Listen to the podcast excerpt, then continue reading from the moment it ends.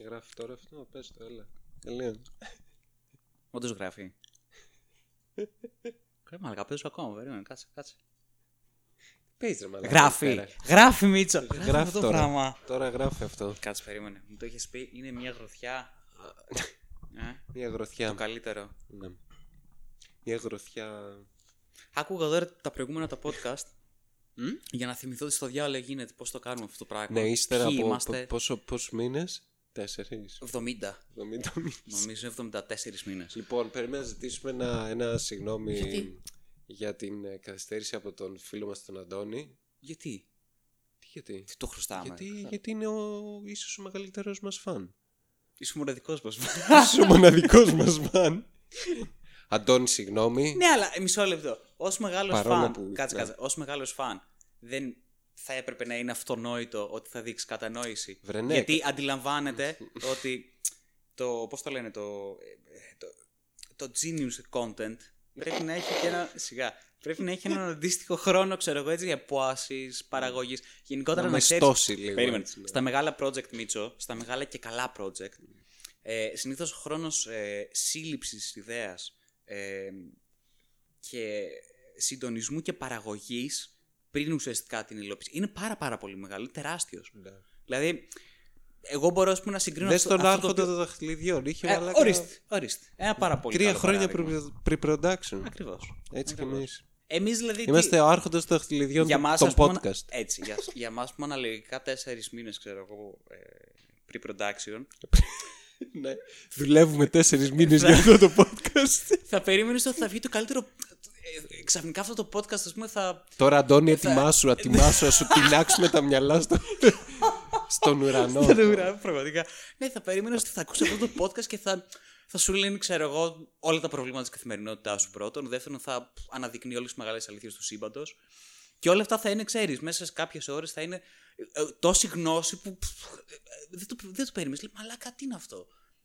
Κάθεσαι, ξέρω εγώ, κατεβάζεις Jordan Peterson ομιλίες και αυτά και ιστορίες ή ξέρω εγώ Stephen Hawking και αυτά, αλλά τίποτα. Και λες, αυτός θα πει πολλά πράγματα, θα μας εξηγήσει. Αρχίδια, τίποτα, εδώ αυτό είναι. 4 μήνες pre-production. Αντώνη, όλα για σένα μετά. Είναι, Αντώνη, 2 καραντίνες μετά. Για πες όμως, γιατί έγινε αυτό. Ποιο, γιατί εξαφανιστήκαμε. Δεν ξέρω κι εγώ. Θες να φτιάξουμε κάποιο είδους λόρα από πίσω, κάποιο fan fiction, ξέρω εγώ. Πιστεύω θα ήταν καλύτερο από το να πούμε την αλήθεια. Ότι απλά σα πίσω. Εντάξει, προφανώς η αλήθεια πάντοτε είναι πιο βαρετή, οτιδήποτε μπορείς να σκεφτείς. Πραγματικότητα, μάλλον. Καλά ήταν όμως, καλός άπισμα. Δεν ξέρω. Ναι, ήταν. Έχω χάσει μαλάκα την αίσθηση του χρόνου, τίποτα. Δεν έχω ιδέα. Νομίζω ότι το προηγούμενο το κάνουμε χθες. Εδώ πέρα καθόμασταν και ψάχναμε επί 15 λεπτά. Πότε αγόρασα το Death Stranding. Πότε μιλήσαμε. Έχω μιλήσει για το τελευταίο του podcast. Είχε το Cyberpunk. Βγήκε το Cyberpunk 2077 μετά το podcast που μιλήσαμε το Cyberpunk ή πριν. Τι έγινε. Ο χρόνος άλλαξε. Τι εστί πραγματικότητα. Ποιος είμαι. Για πες, Μίτσο, τι κάνεις. Σε θα πλώσω τα πόδια μου. Τι κάνω ρε Αλέξανδρε. Πώς είσαι. Μας έχουν τρελάνει. Χούντα θέλουν να περάσουν. Ψέματα, κορονοϊός είναι ψέματα. Θα πολιτικοποιηθεί με το καλημέρα δηλαδή το podcast. Εγώ σούπα πλέον fuck it all. Θα γίνω σαν και αυτούς. Τι είναι. Θα φυτρώνει σιγά σιγά στο κεφάλι μου ένα αλουμινένιο καπελάκι. Ναι. Θα αρχίζω να υιοθετώ και να πιστεύω όλες τις θεωρίες συνωμοσίας. Μου το είπες αυτό. Κοίταξε, αυτό γενικότερα ως χόμπι μου αρέσει πάρα πολύ. Ξέρεις ότι ο κορονοϊός είναι αμερικάνικο βιοχημικό όπλο, το τσιπάκι του Bill Gates όμως είναι μέσα ή όχι, είναι ξεχωριστό αυτό. Είναι και επίσης ξέρεις ότι ο Bill Gates θέλει να γεμίσει την ατμόσφαιρα με χώμα. Όχι, με χώμα.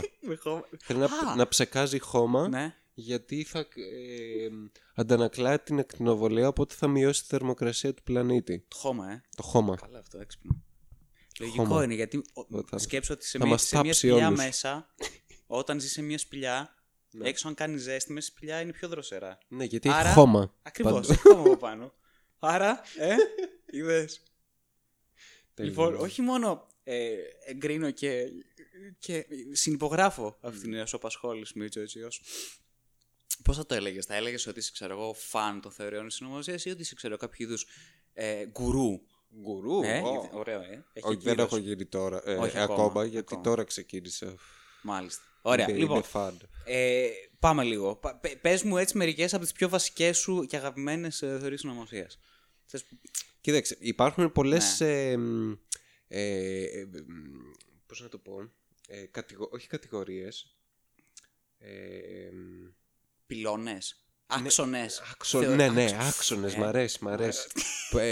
Πολλοί άξονες θεωριών συνωμοσίας. Για πες. Το αγαπημένο μου είναι ουσιαστικά το Ancient Aliens, που όλα μπορείς να τα αποδώσεις στους εξωγήινους. Δηλαδή, οι άνθρωποι δεν καταφέρουν να κάνουν ποτέ τίποτα. Δηλαδή, το οτιδήποτε έχουμε κάνει στην ιστορία, οποιαδήποτε μορφή πρόοδου, είναι γνώση εξωγήινων. Μέχρι και σήμερα. Δηλαδή, ο Σατόσι είναι εξωγήινος. Ο Σατόσι. Ο Νακαμότο που δεν ξέρουν, ξέρω, ποιος έκανε τον bitcoin, εξωγήινοι. Αλήθεια. Ακόμη και εκεί. Ακόμα και τώρα δηλαδή επεμβαίνουν. Εξωγήινοι κάναν τον bitcoin.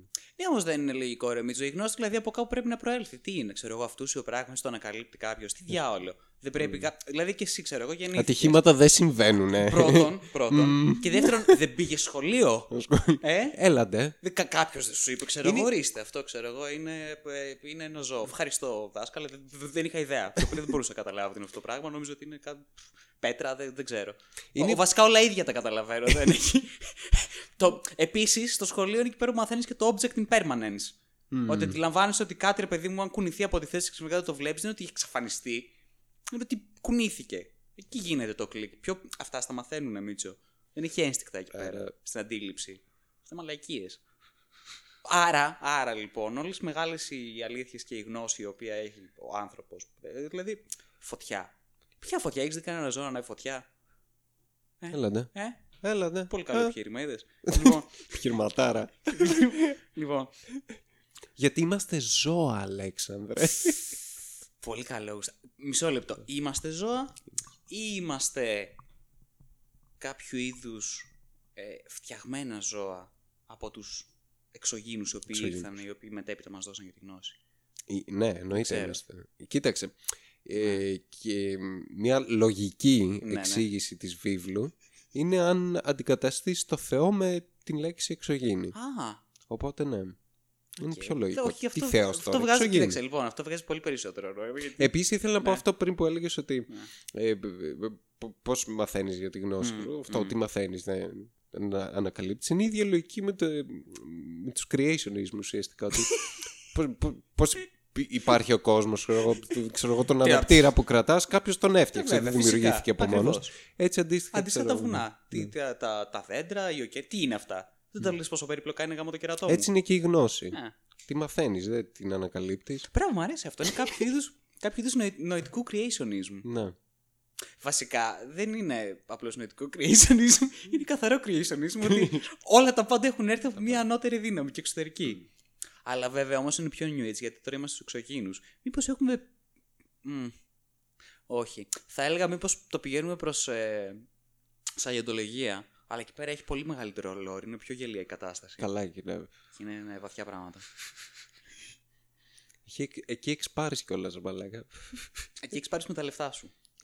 Αυτό είναι. Βασικά εξπάρεις. Είναι pay to win, αλλά αν έχεις χρήματα, μπορείς να αγοράσεις μερικά packs τα οποία είναι booster packs και ανεβαίνεις πολύ πιο γρήγορα στο εξπάρισμα, στην ιεραρχία. Μπράβο, μαλάκα, εσύ το λέει. Ορίστε, πριν από όλους. Αυτό είναι το μοντέλο τελικά που έχει μεταφερθεί. Αυτή η EA. Είναι σε ιοντολογία το video games. Στην EA είσαι σαντολόγη μάλλον. Για πες άλλες θεωρίες, μου αρέσουν πάρα πολύ.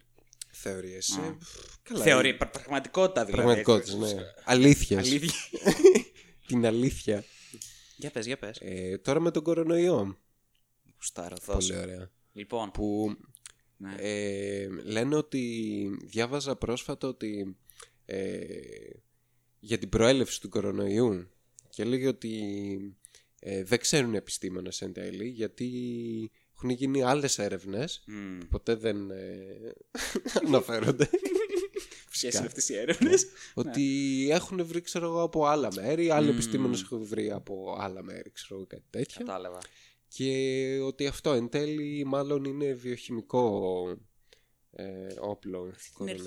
Ναι, όμως αυτή ήταν η αρχική θεωρία. Αλήθεια θέλω να πω, συγγνώμη.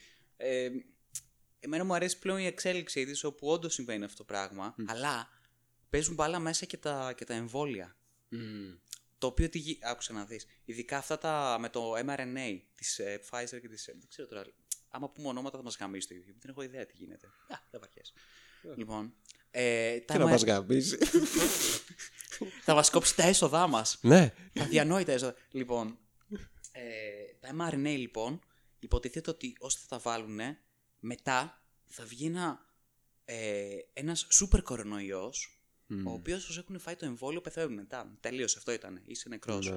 Και όσοι οποίοι δεν το έχουν βάλει, λέει θα επιβιώσουν με κάποιον τρόπο. Και αυτό βασίζεται πάνω στα. Είναι ένα κλειπτό το οποίο είναι στην Τζόρις, δεν θυμάμαι. Που είναι αυτό το κλασικό με τις 4 στήλες που έχει επάνω κάποιες εντολές. Ναι. New Age Food. Ναι, ναι. Όπου μία από αυτές είναι να κρατήσει τον παγκόσμιο πληθυσμό στα 500 εκατομμύρια. Αχ, ναι, ναι. Σε συνεχή, ξέρω εγώ, ισορροπία με τη φύση. Οπότε συνδυάζονται όλα αυτά. Ναι, συνδυάζονται όλα αυτά και σου λέει, να το, αυτό είναι το Great Reset. Επιτέλους, ξέρω εγώ, θα μοιράσουμε το εμβόλιο, θα έρθει ο άλλος, θέλω να σου δω, το πάρει, ο βλάκας. Και μετά του πετάξουμε το σούπερ κορονοϊό, το πρόβατο, και θα τα γαμίσουμε όλα και θα ψοφήσουν όλοι. Τώρα, βέβαια, το πρόβλημα ποιο είναι. Καλά όλα αυτά. Εμείς προφανώς θα είμαστε μέσα στους εκλεκτούς οι οποίοι θα είμαστε στη νέα τάξη πραγμάτων. Βέβαια. Γιατί ξέρουμε την αλήθεια. Ναι, αλλά όχι ότι θα δικούμε κάτι. Αρχίδια. Θα είμαστε απλώς, ξέρω εγώ, οι σκλάβοι της νέας τάξης πραγμάτων. Που θα έχουμε ζήσει με κάποιο τρόπο. Ναι. Ίσως καλύτερα πεθάνεις στην προηγούμενη περίπτωση. Δεν ξέρω. Τελειώνει αυτή η ιστορία. Λοιπόν, εμείς λοιπόν. Όχι, το χάσα. Πάει. Αυτό ήτανε. Πάει, χάθηκε. Δεν πειράζει. Ναι. Δεν πειράζει, Αλέξα. Με τα τεστ άκουσα ένα τελευταίο από τη δουλειά και γέλασα. Είναι ότι είναι μούφα τα τεστ. Δεν κάνουν τίποτα. Δεν κάνουν τίποτα, ξέρω. Ναι. Δεν ανοιχνεύουν τίποτα. Γιατί λέει τίποτα. Λέει, το δοκίμασε. Λέει, έβαλα, ξέρω εγώ, το υγρό πάνω στο τεστ, το οποίο έχει μία γραμμή. Και παρέμεινε η γραμμή, οπότε ξέρω εγώ μου είπε ότι είναι αρνητικό. Τι? Αυτό, δεν έχει τίποτα, απλά ξέρω το ρίχνεις και δεν αλλάζει τίποτα και σου λέει αρνητικό, οπότε είναι ψέμα. Αν ήταν... Εγώ σκέφτηκα το μεταξύ κατευθείαν τεστ εγκυμοσύνης που είναι ακριβώς το ίδιο πράγμα, πάλι μια γραμμή ξέρω εγώ που άμα δεν αλλάξει είναι αρνητικό. Οκ. Δηλαδή το έχεις δοκιμάσει και με κάποιον που έχει κορονοϊό. Αυτό δηλαδή. Πώς έβγαλες το πόρισμα τόσο γρήγορα. Δεν το καταλαβαίνω ότι παραμένει αρνητικό και παραμένει αρνητικό, αλλά θα πρέπει να έχουμε ένα θετικό για να δούμε την αλλαγή. Δεν σου δείχνει κάτι, δεν αλλάζει κάτι. Αυτό. Άρα αυτή η πέθεται, ξέρω εγώ, τη σου λέει. Αυτή ήταν της άλλης σχολής που θεωρεί ότι όλοι τον έχουμε μέσα μας. Και ότι δεν έχει καμία σημασία. Έχουμε όλοι κορονοϊό πλέον. Και ότι απλώς είναι κάποιο είδους, ας πούμε, συστηματική εξόντωση όλων αυτών των ανθρώπων που συμβαίνει στη ΜΕΘ. Χρωστάνε πολλά. Όχι, γιατί να χρωστάνε. Όχι. Αυτούς σκοτώσουμε. Λες, να γίνεται για τα κόκκινα δάνεια για τις τράπεζες. Ξελοτρεύουν στις δεξιούχους που χρωστάνε. Το κλασικό είναι για να πεθάνουν όλοι γέροι. Οπότε να μην πληρώνουν πολλούς φόρους. Εντάξει, ακόμα και αν είναι αυτό όμως, είναι πάρα πολύ, πολύ κακό efficiency. Δηλαδή, πόσα χρόνια θα μας πάρει για να πεθάνουν όλοι οι γέροι. Σε φάση, έχουμε πληρώσει αυτούς τους φόρους ήδη. Θα τους πληρώσουμε. Ναι, δεκαπλάσιους με όλα αυτά που έχουμε χάσει. Με την καραντίνα. Ναι, δηλαδή, άμα είναι αυτό το σχέδιο, είναι λίγο χαζό όλο αυτό το σχέδιο. Δεν καταλαβαίνω. Επίσης, αυτό το οποίο ήθελα να πω πριν επανήλθα. Είδες. Έχει να κάνει με το efficiency γενικά. Ότι αν θέλουν να μας ξεπαστρέψουν όλους Μίτσο με τον κορονοϊό και με τα εμβόλια, οτιδήποτε τέτοιο, είναι πολύ λάθος σύστημα, δεν το καταλαβαίνω αυτό. Γενικά, αν θες να σκοτώσεις μπόλικο κόσμο, γιατί δεν το κάνεις, ξέρω εγώ, με το water supply. Λέω τώρα, πόσιμο νερό, μια ιδέα. Κάτι το οποίο καταναλώνει ο κόσμος καθημερινά, δεν ξέρω. Ψωμί. Whatever, κάπου παιδί μου, να πιάσεις μια καλή βιομηχανία έτσι με πάρα πολύ μεγάλο εύρος και να τα γαμίσει όλα τη μάνα. Το κάνουν ήδη, Αλέξανδρε, αυτό. Λες, με τους ψεκασμούς. Όντως, έχεις δίκιο. θα μας ψεκάρουν. Εγώ νόμιζα θα πηγαίναμε στο. Για να μην πω και για το 5G, μην ξεκινήσω τώρα. Αυτή είναι η τελευταία μόδα. Εγώ ξέρω την παλιά. Θέλω να ξεντώσουμε. Όπου είναι το φθόριο. Όχι το φθόριο. Πώς λέγεται. Χλώριο. Αυτό, γι' αυτό εικονιάζουν. Ναι, αυτό το οποίο έρχεται και επικάθεται πάνω στο pineal gland του μυαλού μας και μας κλείνει το τρίτο μάτι και δεν μπορούμε να αντιληφθούμε τι γίνεται. Και έτσι με αυτόν τον τρόπο οι ερπετόμορφοι νεφελίμ, οι οποίοι συνήθως είναι CEO σε μεγάλες εταιρείες, βλέπε... Facebook.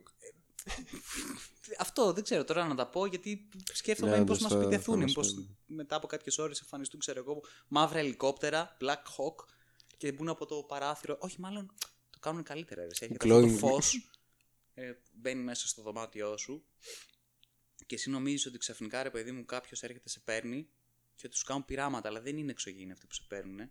Είναι αυτοί οι ερπετόμορφοι CEO συνεφελήμοι, οι οποίοι έρχονται και σε παίρνουν και δεν σου κάνουν πειράματα. Mm-hmm. Εσύ νομίζεις ότι σαν έστω και στην ουσία σε βιάζουν. Ναι, όντως. Σε βιάζουν, κάνουν τελετές, χαίρονται, γελάνε από δίπλα κτλ.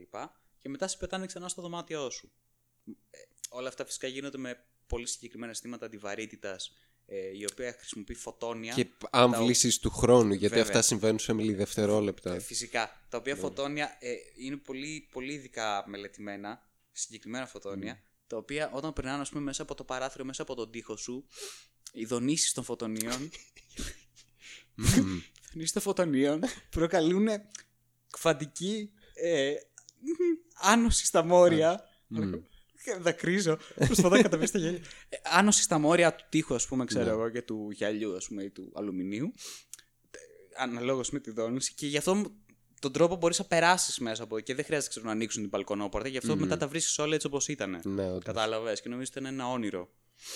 Έτσι γίνεται. Ναι. Συμπονάει ο κόλλος σου επίσης όταν ξυπνάς. Πάντα. Πάντα συμβαίνει αυτό. Ναι, Αλέξανδρε. Ήταν μια ωραία καραντίνα γενικά. Περάσαμε υπέροχα, ειδικά έτσι με όλα τα γεγονότα που συμβαίνουν εδώ πέρα στην Αθήνα. Ξέρεις κάτι, και αυτό ίσως ήταν σχέδιο.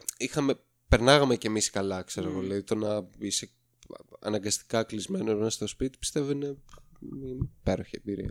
Λοιπόν, αυτό. Νομίζω ότι ό,τι έγινε από τον Ιανουάριο μέχρι σήμερα είναι σε ένα ευρύτερο επικοινωνιακό σχέδιο από αυτά που πήγανε και από την λίστα Πέτσα, τα φράγκα, τα εκατομμύρια που ήταν. Λοιπόν, μέσα σε αυτό ήταν και αυτό το επικοινωνιακό σχέδιο που είχε μέσα διάφορα pop-up events και happenings σε δημόσιο χώρο, γιατί αυτά είναι πολύ, πολύ trendy τώρα, να ξέρεις. Γενικότερα, το πώς χρησιμοποιείς το δημόσιο χώρο, η αλλαγή του δημόσιου χώρου, ό,τι παίζει με αυτό είναι πολύ... Η ανακατάληψη, παίζει διάφορα. Λοιπόν, οπότε πιστεύω ότι ήταν ένα πολύ έξυπνο και πολύ σοφό σχέδιο της κυβέρνησης, προκειμένου να έχεις κάποιο είδους, ρε παιδί μου, όχι διασκέδαση ακριβώς, αλλά ψυχαγωγία. Δεν είναι απλά διασκέδαση. Ναι, πολιτισμική έτσι ανταλλαγή, συνεργασία, κοινότητα. Δηλαδή έχει πολλά στοιχεία μέσα, τα οποία, ξέρω, περικλεί αυτό το σχέδιο, το οποίο ήταν κυρίως, νομίζω, το βασικό στόχος ήταν να διώξει αυτή την κατήφια, αυτή τη μιζέρια που έχει ο μέσος Έλληνας σήμερα. Να βοηθήσει λίγο. Ναι, και να σου πει: μην αγχώνεσαι. Κοίταξε, η ζωή έχει και την αστεία της πλευρά. Χαχά. Χαχά, κλόμπ. Παπ! Πονάω! Όχι, είναι αστείο, είναι αστείο. Τι έκανα, ρε παιδιά. Μαλάκα. Τι ωραία, τι φανταστικό πρόγραμμα. Τι ωραία που ήταν πραγματικά. Και ακόμα δεν έχουμε δει τίποτα. Συνεχίζεται όλο. Δεν ξέρεις, δεν είναι. Είναι τα προεόρτια. Είναι τα προεόρτια τώρα σιγά-σιγά. Είναι και το έτος από τα 200 χρόνια από την Επανάσταση. Εκείνο το υπέροχο πρωτοσέλιδο που είχε βγάλει το μαγκαζίνο, τι ήτανε. Αχ, μαλάκα, ναι. Πόπο Χριστέ μου. Έργο τέχνης. Ήτανε από τις ελάχιστες φορές που πλέον, ας πούμε, είναι πολύ δύσκολο να πέσεις στην παγίδα του νόμου του ΠΟΕ. Να βλέπεις κάτι και να μην καταλαβαίνεις αν αυτό είναι τόσο καλή σάτυρα. Αυτό ακριβώς. Αν όντως, ξέρω εγώ, είναι κάτι καθυστερημένο, δεν το καταλαβαίνεις. Πραγματικά, εγώ δεν έχω καταλάβει αν το κάνανε όντως σοβαρά μαλακα, ή αν ήταν κάποιο είδους αστείο. Το να είναι κάτι πολύ καλή σάτυρα και να είναι τόσο κοντά σε αυτό που θέλει να σατυρίσει, ώστε να μην μπορεί να το ξεχωρίσει από την πραγματικότητα. Ναι. Αυτό γίνεται συνήθως από έξυπνους και ικανούς ανθρώπους. Θεωρείται στο βήμα μαγαζίνο ή στο βήμα. Ναι, γενικά έχεις τέτοιους ανθρώπους οι οποίοι είναι σε τέτοια δημιουργική αστυνομική. Έξαρση, που μαλάκα θα κάνω. Κοίτα εδώ, ηρωνία, ναι. Κοίτα πόσο μέτα. Με δουλεύεις. Μπορεί να προσλάβανε κόσμο πρόσφατα και να βρήκανε κάποια καινούργια ταλέντα, κάποια ανερχόμενα διαμάντια. Ναι. Στον χώρο της τέχνης. Θα πληρώσουμε και αυτά με βασικό μισθό, φυσικά. Έτσι, ναι. Γιατί ούτε πιστεύω καν. Αυτά είναι και τα βασικά κριτήρια. Πάντως είναι φανταστικό πρωτοσέλιδο το οποίο ήταν. Ο Μητσοτάκης ήταν Καραϊσκάκης, ναι. Ο Κολοκοτρώνης ήταν ο Μπάιντεν. Είχε τον Πούτιν, είχε Πούτιν. Η Πουλίνα ήταν η Φοντερ Λάιεν. Ο Πούτιν, μαλάκα, τι γινόταν εκεί, ο Σαρκοζή, κάτι.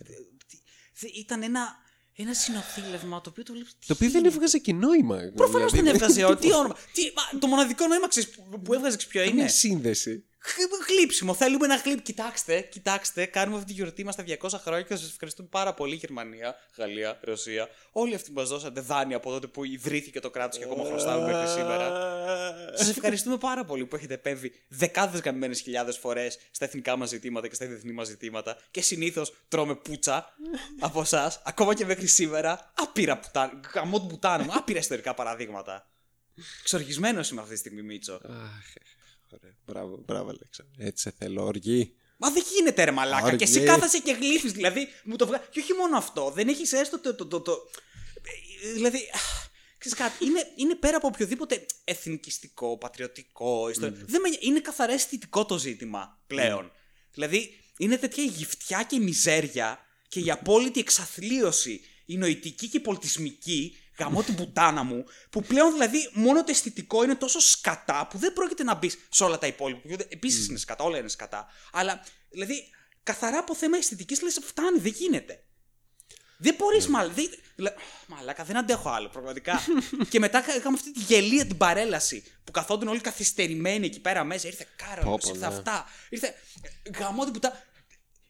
Το γνωρίζουμε ότι ο μπαμπάς του μπαμπά, ο παππούς του Κάρολου είχε πολεμήσει στο Μικρασιατικό, είχε κάψει χωριά ολόκληρα, είχε οδηγήσει Έλληνες στρατιώτες σε καταστροφή, τον είχαν δικάσει σε θάνατο και τον είχε σώσει. Ποιος ήτανε ο παπάγος, ένας παπάρας με τον οποίο μαζί είχε πάει στην σχολή Ευελπίδων και τον είχε σώσει και είχαν φύγει σε μία νύχτα από τη χώρα. Θα πέθαινε και πολύ καλά θα πέθαινε. Ναι. Και καθόμαστε και βλέπαμε τα λόγατα. Τα οποία λόγατα παρεμπιπτόντως, Μίτσο, έχω να σου πω συγγνώμη, ότι ο ελληνικός στρατός έχει ενθουσιαστεί και λέει γιατί δεν έχουμε τάγμα επικού πλέον. Ναι. Που έχουμε ουσιαστικά είναι τεθωρακισμένα. Γιατί έτσι γίνεται σε κάθε αγαμένη σύγχρονη χώρα. Κάποια στιγμή πήγαμε από τα άλογα στα τεθωρακισμένα. Αυτό έγινε. Λοιπόν, είναι το ίδιο πράγμα. Λοιπόν, αλλά ο ελληνικός στρατός, επειδή γαμάτος, λέει την επόμενη φορά που θα κάνουμε τέτοιες παπάρες, πρέπει να έχουμε τα δικά μας άλογα. Δεν γίνεται να δανειζόμαστε από τους λόγους τώρα. Τι είμαστε εμείς. Στρατός. Οπότε στο μέλλον. Θα είναι κάτι καημένα φαντάρια, τα οποία θα πρέπει να μαζεύουν σκατά αλόγων μέσα σ' όλα. Τους δαγκώνουν άλογα. Εντάξει, όμως θα καβαλάνε και άλογα. Θα καβαλάνε άλογα. Εγώ νομίζω κάτι υπόπια, κάτι λογαγή θα καβαλάνε άλογα. Όπως γίνεται συνήθως. Εσύ όμως μαζεύει τα σκατά από πίσω. Sorry κιόλας. Αυτό θα γίνει.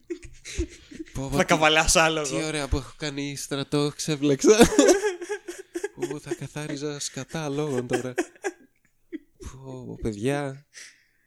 Μαλάκα. Μη πάτε τεθωρακισμένα, θα έχει αλόγα. Ναι, αυτό τώρα θα έχουν τα αλόγατα. Τι γίνεται, ρε μαλάκα, δεν είμαστε καλά. Τέλος πάντων. Τι άλλο, τα happenings, όλα αυτά. Αυτό είναι που ενόχλησε περισσότερο. Ενώ τώρα συνήθως τα happenings και αυτά τα pop-up events γίνονται στα Εξάρχεια κυρίως. Ναι, στην περιοχή μας. Τώρα μεταφερθήκαν. Εντάξει, το καταλαβαίνω. Πρέπει να μοιράσεις λίγο τα events στις περιοχές, γιατί δεν γίνεται όλοι να συγκεντρώνονται στο κέντρο, είναι και ο κορονοϊός. Οπότε, μεταφερθήκαν σε άλλες περιοχές. Στην Ασπύρνη, ας πούμε. Οι Ασπυρνιώτες δεν είχαν εμπειρίες. Δεν είχαν έτσι πολιτισμικά events στην περιοχή τους. Δηλαδή, όταν έγινε, σε όλη τη Σμύρνη ακούστηκε ένα «Όπα!» Άντε ρε παιδιά, πια! Τέλος τα παιδιά! Ήρθατε και εδώ! Καλώς τα παιδιά! Και μετά είδαμε την επόμενη μέρα ο κόσμος πόσο αντέδρασε, πόσο ευχάριστα. Βγήκε στον δρόμο, πανηγυρίσει, πυροτεχνήματα, φωτιές.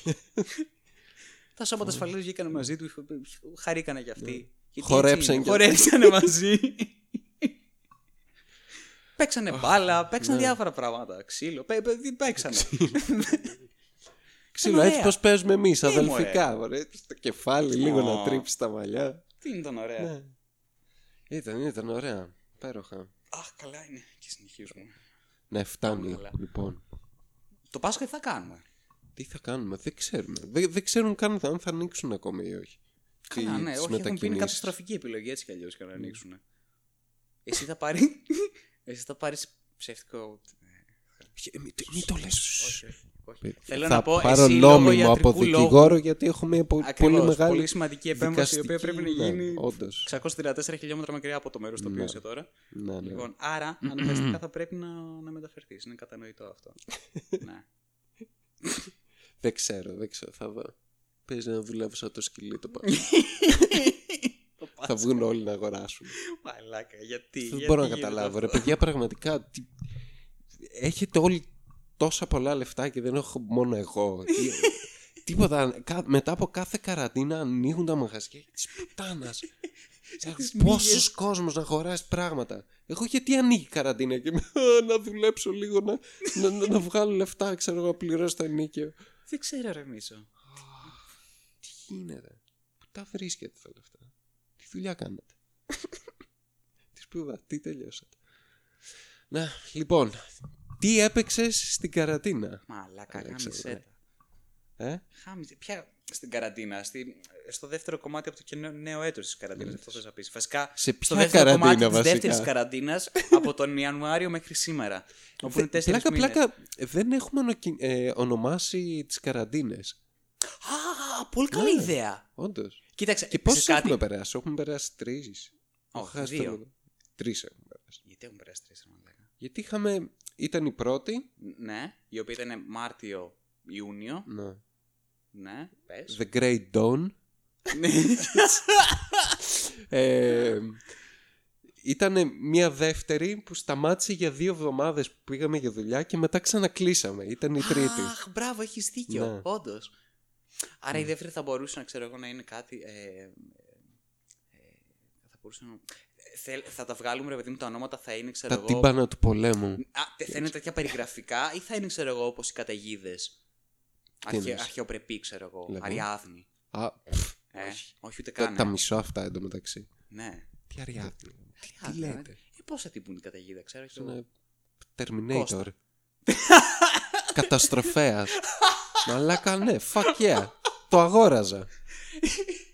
Καταιγίδα διακορευτής. Έβλεπα ειδήσεις, ξέρω εγώ, για να φτάσω στο δελτίο καιρού και να το ακούσω. Ναι, ρε, ο καταστροφέας τα γάμισε όλα στην Εύβοια. Κοίτα εδώ. Κοίτα εδώ, ρε, μπράβο, ναι, κατανοητό. Καλά, και αυτοί δεν φύγανε, καταστροφέα το λέγανε. Ο κυνηγός. Μαλάκα, έχεις δίκιο. Θα ήταν τέλεια, τώρα Αριάδνη. Έχεις δίκιο. Cringe. Και θα μπορούσαν, εγώ προτείνω να είναι και 2 ονόματα. Να είναι δηλαδή ο σκοτεινός καταστροφέας. Ναι, είναι σκοτεινός καταστροφέας. Ή ξέρω εγώ, κάτι τέτοια. Ναι. Καταστροφέας των ουρανών. Ο αιώνιος διακορευτής.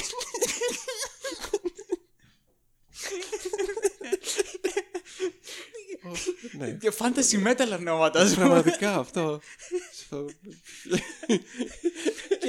Και να το συνεχίσουμε για κάποια στιγμή, ξέρω εγώ, να είναι τέρμα λαβακραφτιανά. Δηλαδή, ξέρω εγώ, η οποία πουρλιάζει. Τα 1000 μάτια του δάσους. Το μάτι που καταστρέφει. Και να είναι απλώς, ξέρω εγώ, μια καταιγίδα αυτό, τίποτα. Απλώς έβρεξε παραπάνω. Γιατί ναι, τι καταιγίδες έχουμε στην Ελλάδα. Δεν είμαστε, ξέρω εγώ, Τέξερ ή τις πουτάνες. Ναι. Εν τω μεταξύ, γίνανε και κάποια αστεία πράγματα. Κάτσε μισό λεπτό πριν πας εκεί. Πώς θα ονομάσουμε τελικά τις καραντίνες? Τώρα αυτό βαριέμαι να κάνουμε. Θα το δούμε στο επόμενο podcast. Θα το ανακοινώσουμε. Για πες, τι έγινε. Τώρα θα κάτσουμε.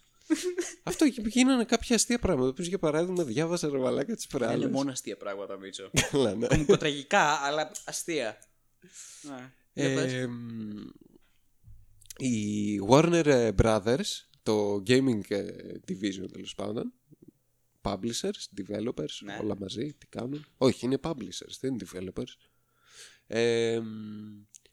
Ξεκίνησε να κάνει πατέντα τον MSC System που είχαν στα... το διάβασα και εγώ αυτό. Shadow of War και αυτό νομίζω αυτά. Το πατεντάραν από το δεύτερο.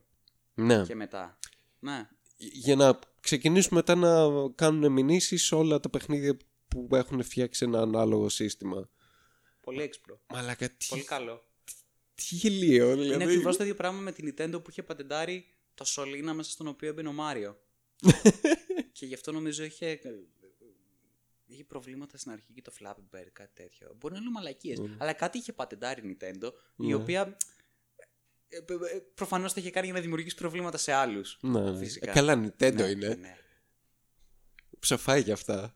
Όπως η Bethesda που κάποια στιγμή είχε δημιουργήσει προβλήματα σε ένα παιχνίδι που λεγόταν Scrolls. Ναι, ρε μαλάκα. Γιατί λεγόταν Scrolls. Σχετικά πρόσφατα. Ναι, λεγόταν Scrolls. Βέβαια είναι Bethesda, το περιμένεις. Λες, εντάξει, είναι μουνόπανα. Προφανώς και θα κάνουμε από βαριά. Και αυτό δεν ήταν καν, ξέρω εγώ, The Elder Scrolls. Ήταν Scrolls. Ναι, τίποτα. Έχεις πατεντάρει τον πάπυρο, δεν καταλαβαίνω ακριβώς τι γίνεται. Θα πρέπει, ξέρω εγώ, να μείνεις στην Αίγυπτο, υποθέτω πλέον. Για τη Μέση Ανατολή, για την παραγωγή παπύρου. Και εκείνη περίπου την περίοδο ήταν και που είχαν ξεκινήσει για τα καλά, ξέρω εγώ, με το Cyberpunk όσον αφορά το development. Και είχαν ερωτήσει και τη CDPR, αν ξέρω εγώ θα κάνουν το ίδιο με το Cyberpunk. Θα πατεντάρουν τη λέξη Cyberpunk. Κοίταξε, η CDPR ήταν όχι, παιδιά. Τι λέτε. Όχι, είπαμε. Τι μαλακίες είναι αυτό. Είμαστε σκατάδες πλέον, αλλά όχι και έτσι. Ναι, few months later. Βγήκανε updates, δύο, τρία τώρα. Δεν έχω δοκιμάσει τα έντα. Λοιπόν, καταρχάς έγινε ένα μεγάλο hack. Χακάρανε τη CDPR. Με τον καλύτερο τρόπο που γίνονται όλα τα hack τα καλά, έτσι. Με τι ήτανε? Με phishing φυσικά. Ναι, human factor, τίποτα άλλο. Ναι. Ο άλλος πήρε κάνα τηλέφωνο, έστειλε κάνα email. Να σας πω, είναι αυτό το. Πατήστε το αυτό το link, ξέρω εγώ κάτι. Done. Τελείωσε. Ναι. Και τους κλέψανε πάρα πολλά archives τέλος πάντων και διάφορα αρχεία που μέσα σε αυτά ήταν και τα source codes από ουσιαστικά όλα τα παιχνίδια. Γιατί είχε από Witcher 3, είχε από το card game το Gwent, ναι, και από το Cyberpunk. Το συγκεκριμένο hack το κάνανε η Hello Kitty, ένα γνωστό Black Hat Group. Του στείλανε εντωμεταξύ ένα email το οποίο ήταν 1000% edgy. Είδαμε σαν το γράφανε, ξέρω εγώ, 17χρονοι. Ήταν τέλειο. Το οποίο το επιβεβαίωσε η CD Projekt. Ζήσανε ransomware φάγαν νομίζω. Και ζητήσανε φυσικά λεφτά. Αυτοί δεν δώσαν τίποτα. Οπότε κάπου εκεί πέρα έξω κυκλοφορούν τα source code για όλα τα παιχνίδια. Εγώ με το που το έμαθα αυτό απλά το διέγραψα. Είχανε κάνει release νομίζω το Gwent. Το κάνανε. Νομίζω, δεν είμαι σίγουρος, αλλά κάποια στιγμή είχανε κάνει το Gwent. Είχανε βγάλει. Τέλος πάντων είχα δει φωτογραφίες από τους φάκελους του Gwent που είχανε λικάρει. Ξίσως κάποιο είδους, ρε παιδί μου, γεύση ότι όντως τα έχουμε. Ναι, αυτό το κάνανε. Ναι, όντως. Το είχα δει. Λοιπόν, αλλά ναι, εντάξει, προφανώς με το που έγινε αυτή, με το που βγήκε η είδηση, η πρώτη κίνηση και των δυο μας ήταν να διαγράψουμε τόσα έβρεπα. Ναι, γιατί έτσι κι αλλιώς όταν είχε βγει το παιχνίδι είχαν βρει ήδη 2-3 security. Ναι, αυτό έγινε στην αρχή. Μετά υποτίθεται τα φτιάξαμε με κάποιο patch. Ναι, και λέω, οκ, υπάρχει ο κώδικας έξω, φαντάζομαι πόσα θα βρούνε τώρα. Χαμισέτα. Τεράστια ασφάλεια. Και καλά, δεν υπήρχε και λόγος να υπάρχει, να σου πω την αλήθεια, γιατί εγώ μετά από όλα αυτά τα σκατά το κρατούσα γιατί ήθελα να εξερευνήσω απλά την πόλη. ήταν σκατά το παιχνίδι, οπότε ας απολαύσω το μοναδικό ωραίο πράγμα που έχει η πόλη. Το οποίο δεν μπορούσα να το κάνω. Τώρα δεν ξέρω μεταφίξεις αν έχεις τρώσει κάπως. Μαλάκα δεν γίνεται. Δεν μπορείς να απολαύσεις τώρα exploration με 25 fps. Χέσε με. Έχουμε κάρτες, ξέρω εγώ, recommended και πάνω. Και το παιχνίδι παίζει με 25 fps. Έλα. Ναι, βγάλανε... Κάτι, γιατί είναι από το μέλλον, Μίτσο, το παιχνίδι ίσως σημαίνει αυτό.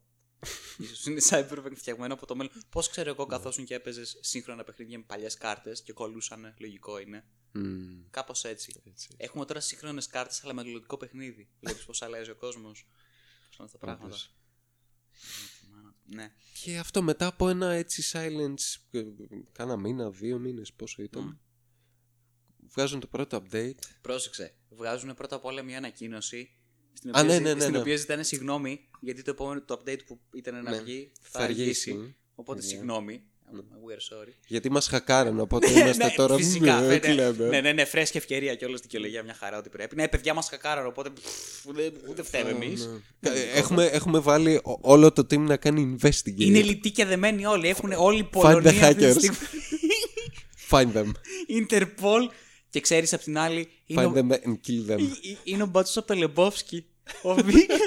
Ναι, έχουμε ολόκληρα τμήματα αφιερωμένα στο να ψάχνουμε τους hackers. We're working in shifts.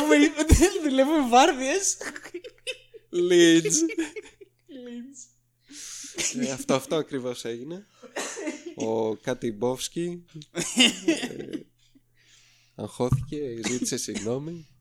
Οπότε ναι, μετά από 1-2 μήνες βγάλανε αυτό το πολύ αναμενόμενο και πουλπόθητο update, το οποίο ήταν στο Steam, το είδα τέλος πάντων στα news του Steam που βγαίνουν, ξέρω εγώ, όλα τα updates από όλα τα παιχνίδια που έχεις, και ήταν έτσι σε ένα υπέροχο φορμά, ναι, το οποίο αυτό ήταν το πιο εξοργιστικό σε όλη την υπόθεση. Περιμένεις, ξέρω εγώ, μετά από όλα αυτά που έχουν γίνει. Και στο παρουσιάζουν έτσι με ένα φορμά, λες και διαβάζεις δελτίο ειδήσεων. Διαβάζεις fan fiction, δελτίο ειδήσεων από το Cyberpunk κόσμο. Το οποίο οι ειδήσεις που διαβάζεις είναι τα updates. Ναι. Είναι γραμμένα με ένα χιουμοριστικό έτσι Cyberpunk twisty τρόπο. Χαχα, quips.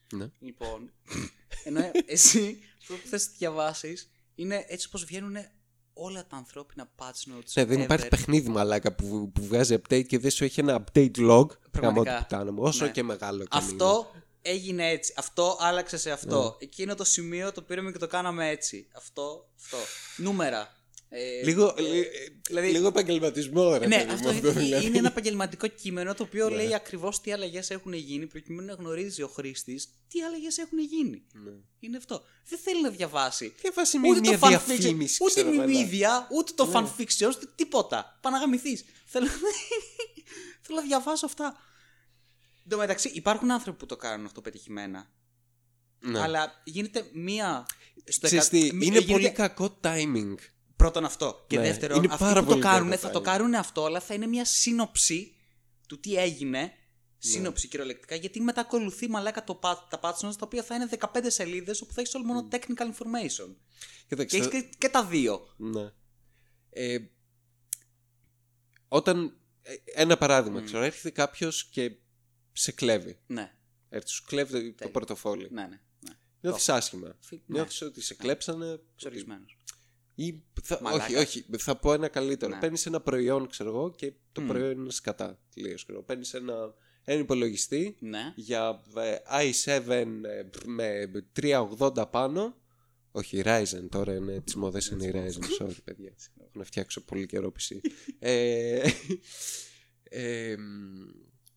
Και το ανοίγεις τέλος πάντων και βλέπεις μέσα έχει έναν καημένο i3, ξέρω εγώ, μια 730, ξέρω εγώ, GT του 2000 κάτι. Μια sound blaster. Μαλάκα, με κλέψανε. Σκατά. Άλλα μου λέγανε και άλλα αγόρασα. Σκληρωστήσικος είναι ένα τούβλο. Και ξέρω εγώ, περιμένεις τώρα να πας στην εταιρεία και να σου πούνε, ξέρω εγώ, συγγνώμη. Έχετε δίκιο. Κάτι, ναι. πραγματικά σας ζητούμε συγγνώμη. Πρώτον να σε ανταμείψουν. Το λιγότερο. Να σου αλλάξει το προϊόν. Και ίσως ξέρω εγώ να σου δώσουν και κάτι παραπάνω. Ναι, πιθανότητα γιατί έχουν κάνει μαλακία. Συνήθως έτσι γίνεται. Και αντί να κάνουν αυτό, έρχονται και κάνουν έτσι αστιάκια. Quips. Σου λέει, εντάξει μαλάκα, i3. Καλός i3, παίζει. Κοίτα, μπορείς να παίξεις. Ξέρετε πόσες τροφές έχει η τρόχα του. Ο τροχός του χάμστερ, ξέρετε πόσες τροφές έχει αυτό το πράγμα. Μια χαρά. Είναι και πολύ λογικό. Και να σου λέγανε λοιπόν, θα σου δώσω 4 πράγματα. Γιατί τόσα ήταν τα update που ήταν στο τέτοιο. Να σου λέγανε, πάρε μία τρίτη RAM. Ναι. Το έκανα άλλες δύο για να κάνεις όχι dual, fourth channel πώς λέγεται, quad channel, μία τρίτη, 5-12 RAM, πάρε μία καλύτερη πάστα για τον επεξεργαστή και πάρε ξέρω εγώ 2 ενεμιστηράκια αυτό. Γιατί η μαλάκα τα updates ήτανε πλέον το αυτοκίνητο άμα κολλήσει κάπου. Μπορείς πλέον να κάνεις λίγο δεξιά-αριστερά όπως όλα τα παιχνίδια όποιο πεγαμένο παιχνίδι που έχουν driving system. Ναι, άμα κολλείς με κάποιο τρόπο να το βγάλεις. Ναι, πώς θα το λύσουμε αυτό, developer? Χάμισε το μαλάκα, κάνε το αυτοκίνητο λίγο να πηδάει. Ξέρω δεξιά-αριστερά, αυτό να κουνιέται και τελείωσε. Αυτό. Άσε με. Το άλλο ήταν. Revolutionary system. Η μπάτση που πλέον. Που όταν έκανες μαλακίες πονάραν από πίσω σου. Πλέον δεν σπονάρουν από πίσω σου. Σπονάρουν 10 μέτρα πιο μακριά. Wow. Και επίσης, αντί να τρέχουν πανικόβλητοι τριγύρω δεξιά και αριστερά χωρίς κανένα λογοκαιτία, πλέον λοκάρουν απλώς πάνω σου και τρέχουν σε μια ευθεία γραμμή χωρίς κάβρα τέτοια, δεν παίζουν ούτε αυτά. Αυτό. Προκειμένου να σκοτώσουμε. Δεν έχει ούτε ξέρω εγώ να συλλάβουν κάτι. Ίσως δεν ξέρω. Λέω. Λίγο κάποιο. Ένα interaction. Ένα immersion λίγο κάτι. Ναι, κάτι. Αυτό. Τέλειο. Και τα άλλα δύο ήταν. Μπορείς να κάνεις map τα movement keys. Αχ, μαλάκα, ναι. Το οποίο δεν υπήρχε. LOL. Ναι. Και έχεις καλύτερο. Και μπορείς να ρυθμίσεις το sensitivity στο driving. Ναι. Το δεξιά-αριστερά. Αντί να καθίσουμε και να πάρουμε τα αυτοκίνητά μας και να βάλουμε να φτιάξουμε πρώτα απ' όλα. Ως αυτοκίνητα και μετά ξέρω να πάρουμε τα διαφορετικά αυτοκίνητα που έχουμε. Ωραίο design, αλλά. Με κάποιο είδους ρεαλισμό, ρε παιδί μου, internal έτσι, consistency και λογική, να πούμε ότι αυτό θα είναι γρηγορότερο από αυτό. Ναι. Ή αυτό θα στρίβει καλύτερα από το άλλο. Κάπως έτσι να το σκεφτούμε. Όχι. Γάμισε το. Δώσω στον παίκτη, ας κάνεις τον πούτσο γουστάρι, δεν με νοιάζει, σκόρουμε και φεύγω. Αυτή ήταν η λύση. Ήταν τέλεια. Αυτό. Όπου καταλήγεις το παιχνίδι να έχεις, ας πούμε, τσιπάκια, τα οποία είναι πολύ πιο ευέλικτα και γρήγορα από. Ένα αυτοκίνητο το οποίο κοστίζει, ξέρω εγώ, ένα GTP, όπως γράφεις στο παιχνίδι. Ναι. Το GTP μια μικρής χώρας, το οποίο για κάποιο περίεργο λόγο έτσι συμπεριφέρεται στον δρόμο σαν να είναι τρένο, σαν να είναι κάποια μαούνα, δεν ξέρω κάτι. Ένα μεγάλο ογκώδες πράγμα, ρε παιδί μου. Και ναι, η αντίδραση ήταν αναμενόμενη, όλοι στα comments βρίζανε. Ναι, παναγαμηθείτε. Και μετά από αυτό βγάλανε update κανονικό log. Ανακοινώσαν τα ίδια ανθρώπινα. Σαν την ελληνική κυβέρνηση είναι κάπως. Δηλαδή, αλλά ξέρεις κάτι, η ελληνική κυβέρνηση το κάνει αυτό θελημένα γιατί δεν μπορεί να κάνει αλλιώς, είναι καθυστερημένη. Αυτοί είναι σαν να έχουν πέσει σε κάποιο είδους λούπα βλακείας και είτε να προκαλούν κακά περιστατικά, είτε το ένα περιστατικό να φέρνει το άλλο και να μην μπορούν να αντιδράσουν και να αντιδρούν σπασμωδικά. Δεν ξέρω τι στο διάλογο έχουν πάθει, αλλά είναι μια απόλυτη καταστροφή. Και είναι απόλυτη καταστροφή σε θέμα management. Αυτό είναι το ζήτημα. Νομίζω από την αρχή τα βασικά προβλήματα που είχε η εταιρεία όσον αφορά με το Cyberpunk ήταν καθαρά το management. Τίποτε άλλο. Κοίταξε, από κάτι τελευταία που διάβαζα είναι πάνω κάτω η ίδια ιστορία με πολλά έτσι, μεγάλα project που τελικά ήταν σκατά. Γιατί μαλάκα ήδη από την αρχή του development, αρχή-αρχή, φύγανε πάρα πολλοί team developers από το Witcher 3. Και ήταν αυτοί οι οποίοι ήταν full καυλωμένοι, οι οποίοι επικοινωνήσανε με τον Bondsmith και ότι είπανε να σου πω θέλουμε να κάνουμε αυτό. Και ήταν αυτοί οι οποίοι είχαν κάνει develop το πρώτο trailer, το οποίο θυμόμαστε, το οποίο πλέον είναι αρχαιολογία, πρέπει να το ξεθάψει ας πούμε στην μνήμη του ίντερνετ. Και το όλο concept και η αρχική ιδέα ήταν αυτών, οι οποίοι μετά σκοθήκανε και φύγανε γιατί υπήρξε πρόβλημα στο management, γιατί κάτι προφανώς υπήρχε διαφορά. Μαλακαχές, δεν θυμάσαι που είχαν βάλει στην αρχή δύο teams να ανταγωνιστούν για το ίδιο παιχνίδι και όποιος νικήσει θα πάρει το project. Αλλά τι είναι αυτά. Το οποίο είχαν βγει και είχαν πει οι ίδιοι από μέσα, λέει αυτά είναι τα χειρότερα πράγματα που μπορείς να κάνεις σε μια εταιρεία. Γιατί λέει δεν λειτουργεί έτσι ουσιαστικά το development, γιατί γίνονται δύο διαφορετικά πράγματα που δεν έχουν καμία σχέση το ένα με το άλλο. Δεν έχεις ένα ολικό, ξέρω εγώ, production και ένα ολικό πλάνο για το τι διάολο θα γίνει. Και επίσης κάθεσαι και βάζεις τους καημένους developers, ξέρω εγώ, να μάχονται ο ένας με τον άλλον, νομίζοντας ότι όλη αυτή η ιστορία θα οδηγήσει σε κάποια, ξέρω εγώ, ανέλυξη στην εταιρεία που. Και τα δύο project μπορεί να έχουν καλά πράγματα. Ναι. Τι θα κάνεις, θα απορρίψεις το ένα που έχει κάποια καλά πράγματα και θα κρατήσεις το άλλο για κάποια άλλα καλά πράγματα. Βάλε και τους δύο να δουλεύουν να κάνουν. Δεν κάνουμε τίποτα, πραγματικά. Λεφτά δεν έχεις. Βγάλανε πόσα να πούμε. Αχ, απλιστή. Ναι, και μετά βγάλανε άλλο ένα νομίζω, δύο, πάλι κάτι φίξεις του κόλου. Και αυτό το θέμα είναι ότι εσύ περιμένεις να αρχίσεις να βλέπεις updates με πράγματα που είχαν υποσχεθεί. Ναι, όπως δεν σου λέω, ξέρω εγώ, να μας βάλουν κατευθείαν το μέτρο system. Γιατί καταλαβαίνω, μαλάκα, το game είναι ένα μαύρο χάλι. Δεν γίνεται να φτιάξει ένα τόσο complex system κατευθείαν στο παιχνίδι. Να σπάσουν όλα τα υπόλοιπα. Βάζε, μαλάκα, πράγματα που έχουν ανακαλύψει ήδη παίχτες. Περιοχές που τις έχεις ήδη φτιαγμένες, απλά είναι κλειδωμένες και δεν μπορείς να πεις. Φτιάξε με άλλα τα κτίρια από μέσα που έλεγες ότι θα μπαίνουμε σε ένα κτίριο και θα ξερευνάμε όλους τους ορόφους και όλα τα δωμάτια και όλα τα διαμερίσματα. Ναι, αυτό ήταν το αγαπημένο μου πράγμα στο Deus Ex, μαλάκα, το τελευταίο που είχε ελάχιστα πράγματα. Και αναγκαστήκανε πάλι για μια φορά οι modders να βγάλουν μόντο που κάνει ακριβώς αυτό το πράγμα, ανοίγει τις πουτάνες πόρτες. Αυτό. Α, που βγάλανε, τι είχαν. Ναι, αυτό λέγανε στα comments για τις ρυθμίσεις και τα κύμα. Λέει, τι update ήταν αυτό. Λέει, ήδη έχουν βγάλει οι modders, λέει, πράγματα για αυτό το πράγμα. Και να τελειώνει η ιστορία. Φυσικά και βέβαια. Αυτό το πρώτο πράγμα. 20 γραμμές κώδικα τώρα. Μα σοβαρά. Δύο-τρεις μήνες. Αλήθεια, να μπορώ να αλλάζω το keybind σε κάποια πράγματα. Είμαστε με τα καλά μας. Όχι τίποτα. Εγώ δεν ασχολούμαι, δεν με νοιάζει, τίποτα πραγματικά. Τίποτα, Μίτσο. Έχω απογοητευτεί τελείως. Προφανώς είχα απογοητευτεί και πολύ πιο πριν, αλλά είναι τέτοιο το χάλι στο θέμα της διοίκησης και της διαχείρισης όλου αυτού του πράγματος. Δεν θέλω να ασχοληθώ, είναι δηλαδή θλιβερό πλέον. Επίσης βγάλαμε. Και είναι θλιβερό γιατί είναι η ίδια ιστορία και το ίδιο πρόβλημα ξανά και ξανά και ξανά και ξανά σε αυτή τη γαμμένη βιομηχανία. Και με αυτόν τον ακριβώς ίδιο τρόπο έχουν πεθάνει άπειρα project τα οποία θα γινόντουσαν κτίνη. Θα ήταν μαλάκα masterpieces, θα τα μνημονεύανε μέχρι σήμερα. Και γίνεται ξανά ακριβώς το ίδιο πράγμα. Μπροστά στην οποιαδήποτε μικροπολιτική παπαριά η οποία μπορεί να σκεφτεί ένας τύπος ο οποίος ασχολείται καθαρά, ξέρω εγώ, με το θέμα του management σε μια εταιρεία.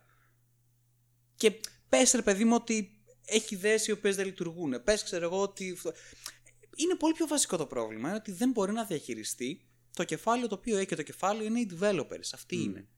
Ναι, πρέπει να καθίσεις, να συνεργαστείς, να μιλήσεις, να τους ακούσεις. Μα αλλά και αυτοί είναι που θα σου βγάλουν τη δουλειά. Πρέπει οι developers να σου λένε τι πρέπει να κάνεις και εσύ να λες ναι ή όχι, και όχι εσύ να τους λες τι πρέπει να κάνουν. Φυσικά. Και δεν είναι, δεν είναι μόνο αυτό. Είσαι manager, παίρνεις αποφάσεις, αλλά τις αποφάσεις των developers, όχι τις δικές σου αποφάσεις. Ναι. Γιατί δεν φτιάχνεις εσύ το προϊόν. Ξέρεις κάτι όμως, θα σου πω. Ένας, ας πούμε, όταν λέω manager. Και δεν λέω για lead directors και τέτοια. Μιλάμε για management. Ναι. Ναι, αλλά ξέρεις κάτι. Ας υποθέσουμε ότι έχεις, ας πούμε, έναν. Που είναι και άλλη μεγάλη κουβέντα με μαλάκες directors, όπως. Ναι, ξέρεις κάτι. Αυτό το πρόβλημα είναι και στους directors. Γιατί αυτοί οι οποίοι διαχειρίζονται από κάτω τους developers και έρχεται και του λέει ο άλλος, ξέρω εγώ, ότι θέλω να μου κάνεις αυτή την αλλαγή. Ναι, ρε μεγάλη, αλλά την προηγούμενη εβδομάδα μου ζήτησε το τελείως διαφορετικό και θα πρέπει να το ξανακάνουμε από την αρχή. Και συνεχίζεται αυτή η ιστορία ξανά και ξανά και ξανά, μέχρι που φτάνει σε ένα σημείο που γίνεται όλα scrap. Ή όπως ιστορίες που ακούσαμε από το Cyberpunk, όπου ο άλλος καθόταν, είχε κάνει φανταστικό quest. Ναι. Και στο τέλος λέει ο άλλος, όχι, τελικά δεν θα το βάλουμε, γιατί έτσι ξέρω. Γιατί μου φαίνεται είναι πολύ βίαιο. Γιατί και αν Reeves βασικά, αλλά τέλος πάντων. Γιατί και αν Reeves. Ναι, whatever. Αλλά Ή όπως για παράδειγμα το πολύ βασικό, ξέρω εγώ, περιστατικό που είχε γίνει στην CCP τότε με το Vampire the Masquerade, με το Wall of Darkness, το MMO, όπου ήταν θέλω να μου κάνεις λίγο το UI να είναι λίγο πιο και έφυγε. Και έμεινε ο καημένος ο UI developer να κοιτάει, ξέρω εγώ, τριγύρω την οθόνη, τον εαυτό του, ποιος είμαι, τι κάνω, ποια είναι η ζωή, τι συμβαίνει εδώ πέρα μέσα, στον κόσμο, στο σύμπαν, τι είναι το πώς θα το κάνω εγώ αυτό το πράγμα, κατάλαβες. Τι δηλαδή, να κάνω. Τι να κάνω, ναι, αυτό, δηλαδή, ποιος είμαι, τι συμβαίνει. Θα φύγω, μάλλον θα πάω στο σπίτι μου, ξέρω εγώ, απολυθώ, δεν ξέρω. Δεν υπάρχει νόημα δηλαδή πλέον, δεν υπάρχει λογική. Όταν έχεις αυτό το κεφάλαιο, αυτόν τον καημένο, ο οποίος θα σου τη βγάλει την πουτάνα τη δουλειά και του συμπεριφέρεις με αυτόν τον τρόπο, και είναι μαλάκα, δεν ξέρω, ούτε στο παιδί. Ούτε στο παιδί σου το κάνεις αυτό.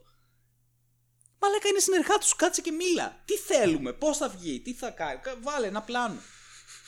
Δεν γίνεται άλλο ακάθετα να κάνεις δουλειά επί μέρες, μήνες και στο τέλος του λες να σου πω, δεν μ' αρέσει αυτό τελικά. Το κάνουμε αλλιώς. Θα το πετάξουμε όλο αυτό που έχει. Γιατί μαλάκα, Αλέξανδρε, αυτό πλέον το game development είναι δουλειά. Είναι μια σύγχρονη θέση εργασίας. Ναι. Όπως ένας τηλεφωνητής σε ένα γαμμένο τηλεφωνικό κέντρο. Όπως ένας, ξέρω εγώ, ειδικά σε μια πολυεθνική και σε τέτοιες θέσεις.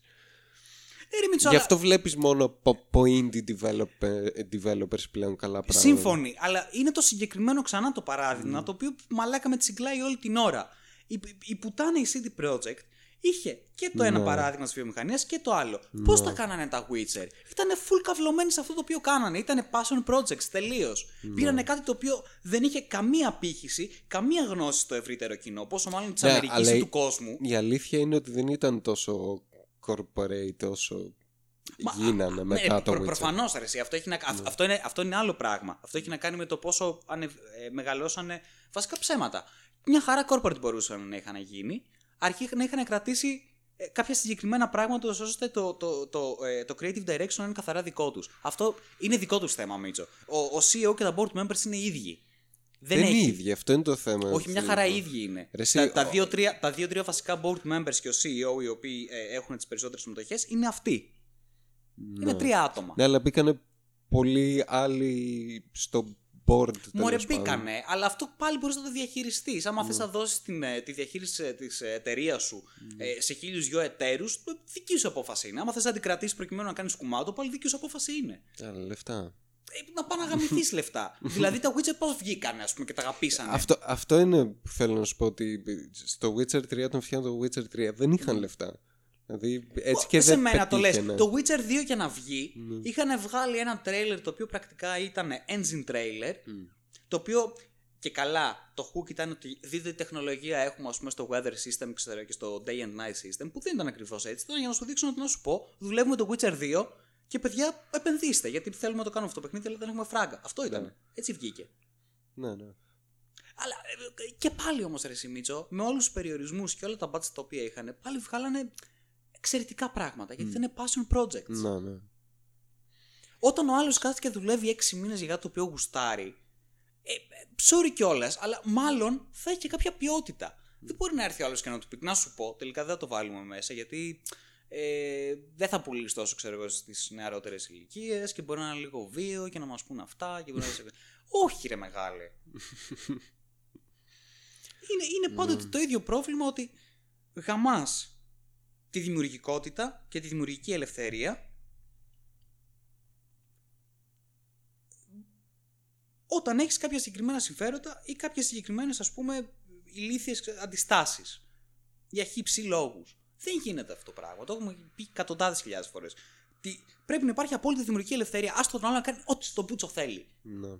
Κάποια στιγμή στο Skyrim, δεν θυμάμαι, ήταν ένα χρόνο μετά, πότε ήταν. Είχαν βάλει τους developers, είχαν κάνει ένα.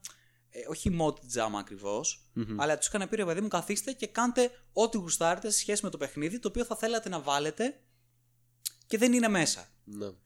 Και μαλάκα, ξαφνικά βλέπεις ένα σωρό πράγματα τα οποία τα ζητούσαν όλοι οι fans, τα ζητούσαν όλοι οι πάντες, αναρωτιόντουσαν γιατί δεν είναι μέσα. Σου έχει κάνει ο άλλος spears, το πιο απλό, ξέρω εγώ, με spear system, το πάρα πολύ απλό, φανταστικό. Και βλέπεις ότι κάθε τι που έχει δουλέψει ο κάθε ένας από όλους αυτούς μόνος του, χωρίς να του πρίξεις κανένας τα παπάρια, πρώτα το quality είναι πάρα πολύ μεγάλο. Ναι. Και δεύτερον, είναι όλα εξαιρετικές ιδέες. Και αναρωτιέσαι αυτό γιατί δεν έγινε από την αρχή, ας πούμε. Γιατί δεν μπήκαμε στη διαδικασία του κάναμε αυτό στο development από την αρχή. Πού πήγαν όλα αυτά τα πράγματα και γιατί κοπήκαν αρκετά από αυτά. Καταλαβαίνω ότι ρε παιδί μου δεν μπορείς να κάνεις πάρα πολλά πράγματα μέσα σε ένα παιχνίδι, γιατί θα πρέπει ουσιαστικά να το κάνεις develop όλα και να έχουν και μια ποιότητα όλα. Ναι. Αλλά από την άλλη δεν γίνεται να κόβεις και τα πάντα. Και επίσης αυτό ήταν και ένα από τα βασικά προβλήματα στο Cyberpunk. Ότι κάθε. Εσύ μου το είπες κιόλας. Κάθε εβδομάδα βγαίναν οι άλλοι, παίζανε μια μαλακία και μετά γυρούσαν πίσω στο παιχνίδι και λέγανε: Α, θέλουμε να βάλουμε και αυτό το σύστημα. Είναι φανταστικό. Θα βάλουμε, ξέρω εγώ, και το τάδε. Τι γίνεται. Τέλος πάντων, χέστο, δεν θέλω να ασχοληθώ άλλο. Ανακοινώσανε πριν μερικές μέρες ότι το online standalone που θα βγάζαμε, το Cyberpunk, θα ακυρωθεί και ότι θέλουν ανταυτού να κάνουν implement online feature, ξέρω εγώ, σε όλα τα γενικά τα παιχνίδια, ακόμη και τα Witcher 3, τα τρία Witcher. Τι σκατά θα μπορείς να κάνεις. Δεν ξέρω τι σκατά. Μπορώ και να φάση, γιατί. Δεν έχει κανένα απολύτως νόημα. Γιατί. Και γιατί να το κάνεις αυτό. Δεν το καταλαβαίνω. Φτιάξε πρώτα ένα από όλα. Και αυτό μαλάκα πραγματικά δεν.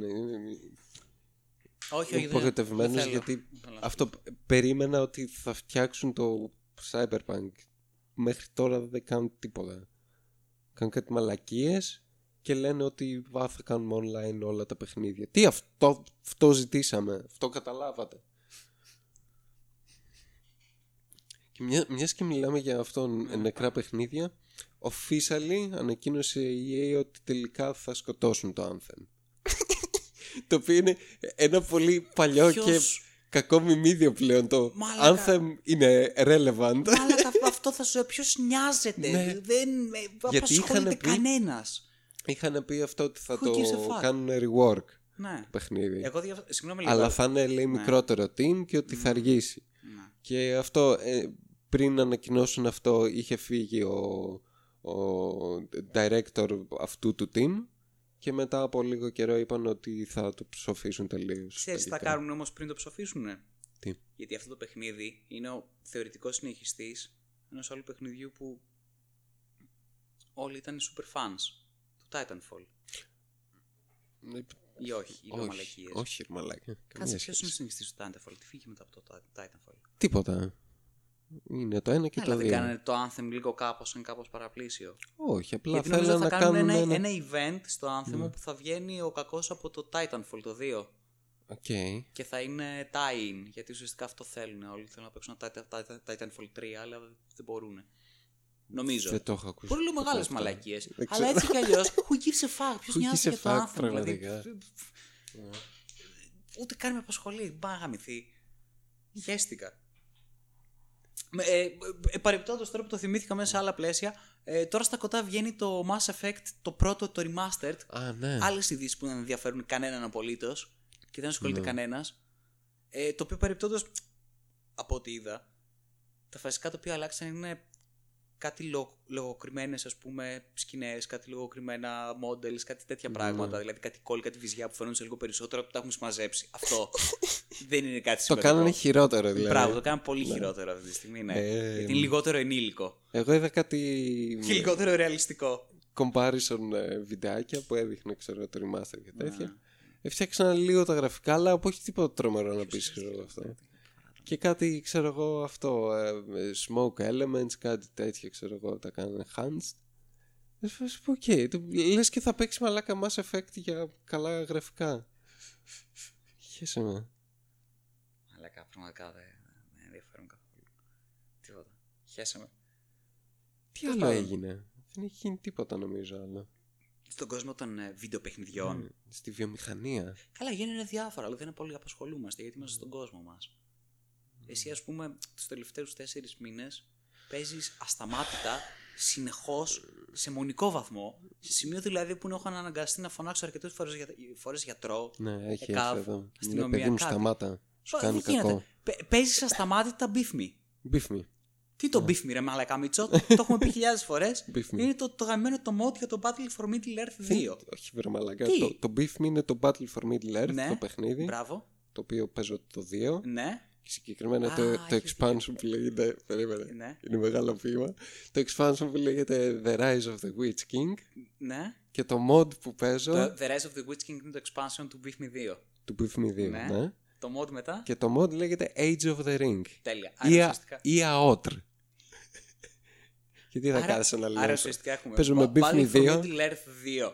Ρότβου. Περίμενε. The Rise of the Witch King. Age of The Ring. Ναι. Αυτό. Φανταστικό. Αυτό και γαμό. Έτσι, Lord. Ναι. Λοιπόν, ασταμάτητα. Και γενικά. Είναι αυτό... πολύ κουραστικό. Είδες στα προηγούμενα podcast, έχεις μιλήσει και στο προηγούμενο νομίζω για μπιφμί. Και στο προπροηγούμενο κάτι έχει γίνει. Ναι, παίζω μπιφμί. Λογικό. Μόνο μπιφμί. Ναι. Αυτό θα περάσουμε τώρα στη συζήτηση. Τι έχεις παίξει, Αλέξα. Τι έχεις παίξει, Δημήτρη. Μίτσο. Sorry, Δημήτρη. Εσύ το είπες. Μίτσο. Για να τελειώνει, γιατί ναι. Πραγματικά εγώ δεν έχω παίξει τίποτα καινούριο. Στάρα. Εκτός από ελάχιστο Warframe, που και που ξέρω εγώ κάνα Quake να κάνω τη frag, ξέρω εγώ κάτι τέτοιο. Ναι. Έπαιξα Eurotrack 2 ξέρω. Ναι. Έτσι, ωραία, θα μιλήσω γι' αυτό. Και αυτό, AOTR που είναι φανταστικό mod. Το οποίο είναι από το 2007 αυτό το mod και δεν έχει τελειώσει ακόμα. Θα βγάλουν άλλα 2 updates, τα 2 τελευταία όμως, που έχουν κάνει εξαιρετική δουλειά. Anyway. Και έπαιξα Eurotrack 2 Simulator που είχα να παίξω καιρό. Υπέροχο. Τέλειο. Όνειρο ζωής. Ο συνήθως είναι ο Μίτσος στο παιχνίδι που βρίζει 70.000 Τούρκοι. Αυτό είναι το community για κάποιο περίεργο λόγο. Τούρκοι. Παίζω. Ναι, και Γερμανία. Αυτιστική Γερμανία. Αλλά αυτό όταν είσαι σε ανάλογες περιοχές. Τώρα, άμα είσαι, ξέρω εγώ, νότια, είναι παντού Τούρκοι. Ξέρω, πας Καλάς. Χαμός. Πανηγύρι. Υπέροχο. Το καραβάν Σαρά έχει αράξει τελείως όλο. Εν τω μεταξύ, ξέρεις κάτι, είναι αυτό που λέγαμε. Δηλαδή, μου φαίνεται πάρα πολύ περίεργο ότι αυτά τα παιχνίδια τα παίζουν άνθρωποι που κατά κύριο λόγο. Συγγνώμη αν θα ακουστώ ρατσιστής, αλλά κατά κύριο λόγο έχουν και την αντίστοιχη εργασία. Ναι. Όπως με το Farming Simulator, ναι, κατά κύριο λόγο το παίζουν Γερμανοί αγρότες. Ναι. Αυτό συμβαίνει, sorry. Δηλαδή, δεν ξέρω, πείτε με whatever, I don't care. Αλλά αυτό είναι. Αντίστοιχα. Το Eurotrack Simulator. Παίζουν Τούρκοι Ιταλικέριδες, μαλάκα. Είναι απίστευτο, έχει τόσο γέλιο. Ναι. Και φάση... το ενδιαφέρον δεν είναι ότι. Ναι. Ξέρω εγώ, είναι Τούρκοι Ιταλικέριδες. Ναι. Το ενδιαφέρον είναι ότι παίζουν ένα παιχνίδι το οποίο είναι simulation από τη δουλειά την οποία κάνουνε. Θεωρητικά θα έλεγες ότι ο άλλος έχει συχαθεί όλη μέρα να κάνει το ίδιο πράγμα, αλλά γυρνάει στο σπίτι του να χαλαρώσει και κάνει το ίδιο πράγμα. Αλλά σε άλλο περιβάλλον. Όπως είχε πει ο Μούση για μένα όταν είχε μάθει ότι παίζω αυτό το παιχνίδι, μου λέει. Είσαι το μοναδικό άτομο, λέει, που παίζει κάτι το οποίο είναι δουλειά. Ναι. Παίζεις δουλειά. Καλά, κοιτά να σου πω. Αλλά ναι, αυτό που ήθελα να πω είναι να καταλήξω είναι ότι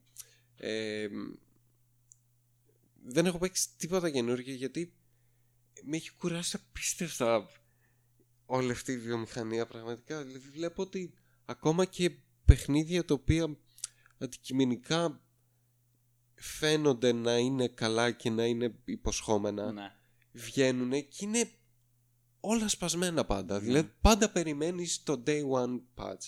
Πάντα περιμένεις, ναι, τους πρώτους 2-3 μήνες μέχρι να είναι playable. Ναι. Πάντα περιμένεις το παιχνίδι να τελειώσει, γιατί πλέον όλα βγαίνουν early access. Δεν μπορώ, όχι, ναι. Και λοιπόν, επίσης δεν είναι μόνο αυτό. Είναι και τα AAA παιχνίδια τα οποία πλέον βγαίνουν. Ναι. Αλλά είναι μαλάκα. Καλά, απίστευτα βαρετά σκουπίδια. Fuck me. Είναι. Ας πούμε, μέσα στα πλαίσια του τι έπαιξες, να το αναφέρω λίγο να τελειώνω αυτό. Έπαιξα το τελευταίο Assassin's Creed, το Valhalla. Μακράν. Μ' αρέσει που τα Assassin's Creed τα παίζεις όλα. Ναι. Δεν χάνεις κανένα. Εγώ είναι κάποιο είδους ιεροτελεστία κάθε φορά. Όχι, κάτι. Θα παίξω όσο σκατά και να είναι. Ναι, το κάνω. Το Syndicate δεν έχω παίξει για κάποιο περίεργο λόγο. Και στο πρώτο το σκεφτόμουν να λέω πώς το παίξω και αυτό εν τέλει. Το μοναδικό δεν είναι. Λοιπόν, αλλά το κάνω πλέον ως ιεροτελεστία γιατί.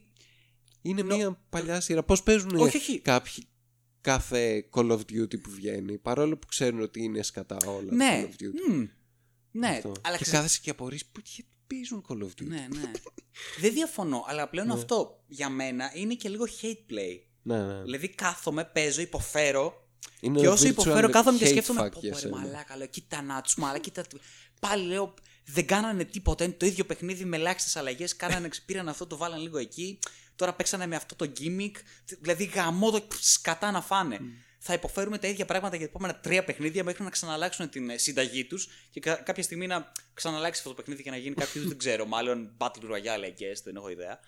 Και πάλι να βρεις για τα επόμενα 15 χρόνια. Δηλαδή είναι κάπως έτσι. No.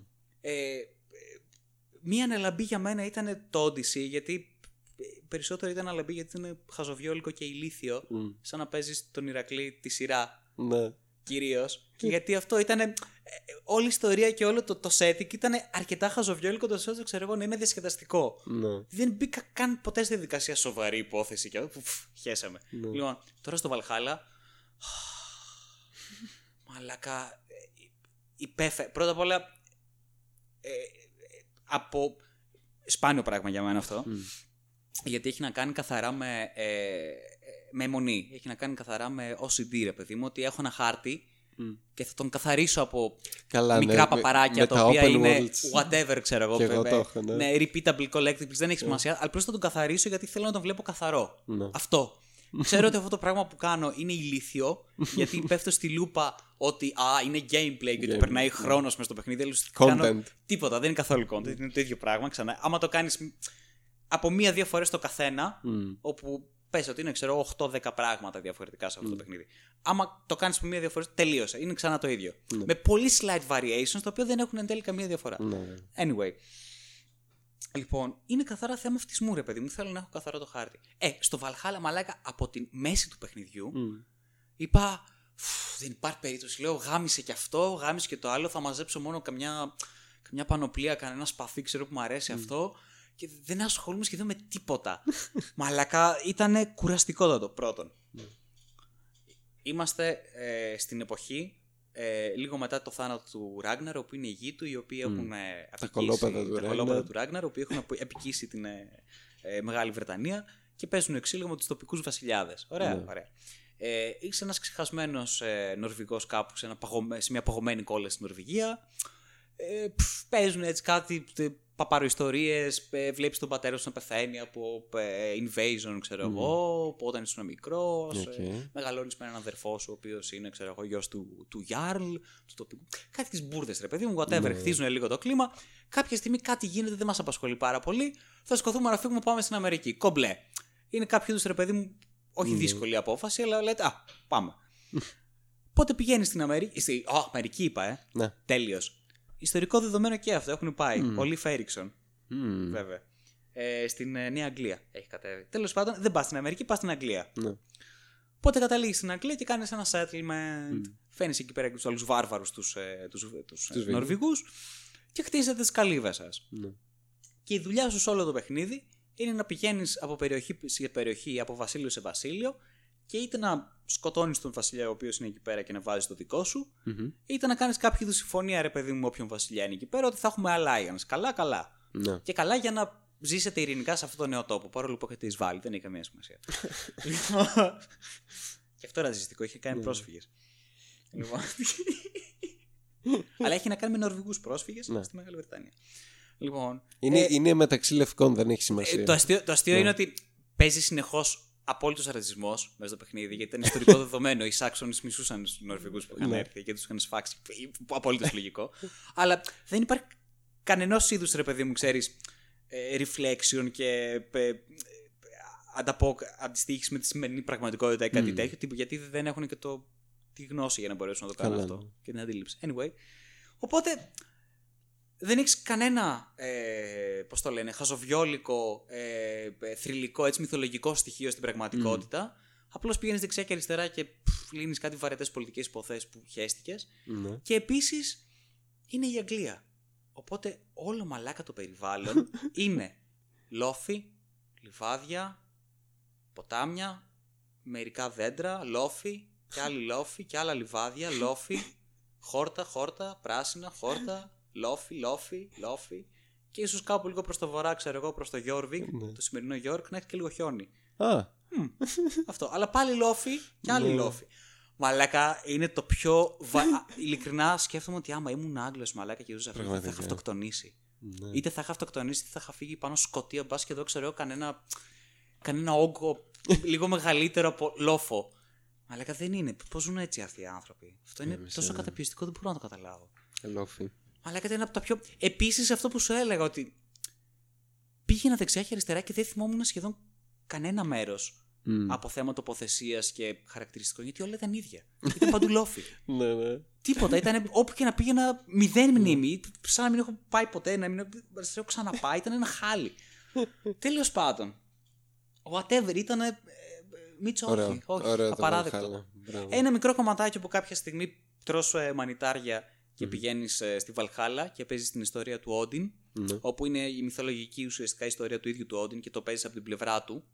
No. Οπότε αλληλεπιδράσεις, ξέρω εγώ, και με τους υπόλοιπους θεούς αντίστοιχα της Βαλχάλα. Και μετά κάποια στιγμή πηγαίνεις και Jotunheim για να συνεχιστεί η ιστορία του Όντιν.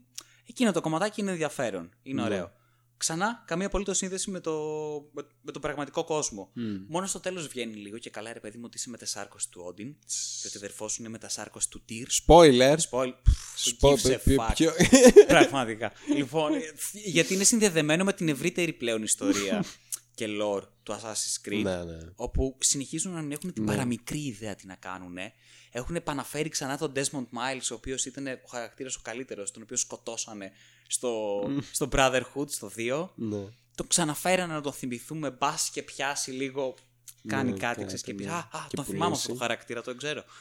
Νοσταλγία, ναι. Marvel. Λεφτά. Και αυτό. Ξέρω κι εγώ. Ίσως το καλύτερο είναι ότι πεθαίνει η Λέιλα που ήταν η χαρακτήρας που έπαιζε στο μοντέρνο κόσμο, στο Modern World, όταν έβγαινες από το Animus. Ναι, ναι. Πάλι τα χειρότερα σημεία είναι, δεν θέλω, βγάζω φλίκτενες. Είναι ό,τι έχει να κάνει με μοντέρνο κόσμο και να βγω από την ιστορία την οποία παίζω, μαλάκα είναι. Θέλω να τους χτυπήσω. Είναι σαν να με βγάζουν από το Matrix με πολύ βίαιο τρόπο και να με πετάνε σε κάπου, ξέρω, κάποιο είδους νόρμη κομμωδία. Δεν είναι, ξέρω, κάποια δυστοπική έτσι. Να πεις, έχει ενδιαφέρον. Όχι, είναι κάτι απολύτως χάλια. Ναι. Είμαστε μπαταρία σε ένα. Ναι, μαλάκα αυτό και για να δούμε τι γίνεται. Πώς ζούμε εδώ πέρα πλέον. Τι γίνεται, πώς ζείτε, τι τρώμε. Μια λευκή μπούρδα, ιδίας κατά. Ενδιαφέρον παρόλα αυτά. Όχι, σε πετάνε σε μια κανονικότητα του πούτσου, η οποία μαλάκα δεν έχει ιδέα τι να κάνει με το lore της και με την ιστορία της και είναι. Τίποτα, χέσαμε. Λοιπόν, Βαλχάλα. 1/10 Τέλεια. Και ναι, αυτό μαλάκα από AAA δεν υπάρχει σωτηρία. Πραγματικά. Έχω ένα ακόμα rant στη σειρά. Τώρα με τα AAA, γιατί θέλω να το κλείσω το κύκλο. Τι άλλο AAA έπαιξες? Έπαιξα ένα άλλο AAA. Αλλά είναι AAA. Λοιπόν, πρόσεξτε. Είναι AAA από έναν αγαπημένο και πολύ γνωστό game developer, ο οποίος είναι τεράστιος φαν και λάτρης της αμερικανικής κουλτούρας, παρόλο που δεν είναι Αμερικάνος. Μαντέψε ποιος είναι. Λοιπόν, του οποίου δεν είχα παίξει ούτε ένα γαμημένο παιχνίδι, δεν είχα παίξει κανένα Metal Gear Solid. Ποιος να είναι άραγε? Λοιπόν, κανένα. Έχω δει κάποια playthroughs, αλλά γενικά δεν έχω ασχοληθεί σχεδόν ποτέ. Δεν ξέρω για ποιο λόγο. Είμαι σχεδόν σίγουρος ότι είναι όλα.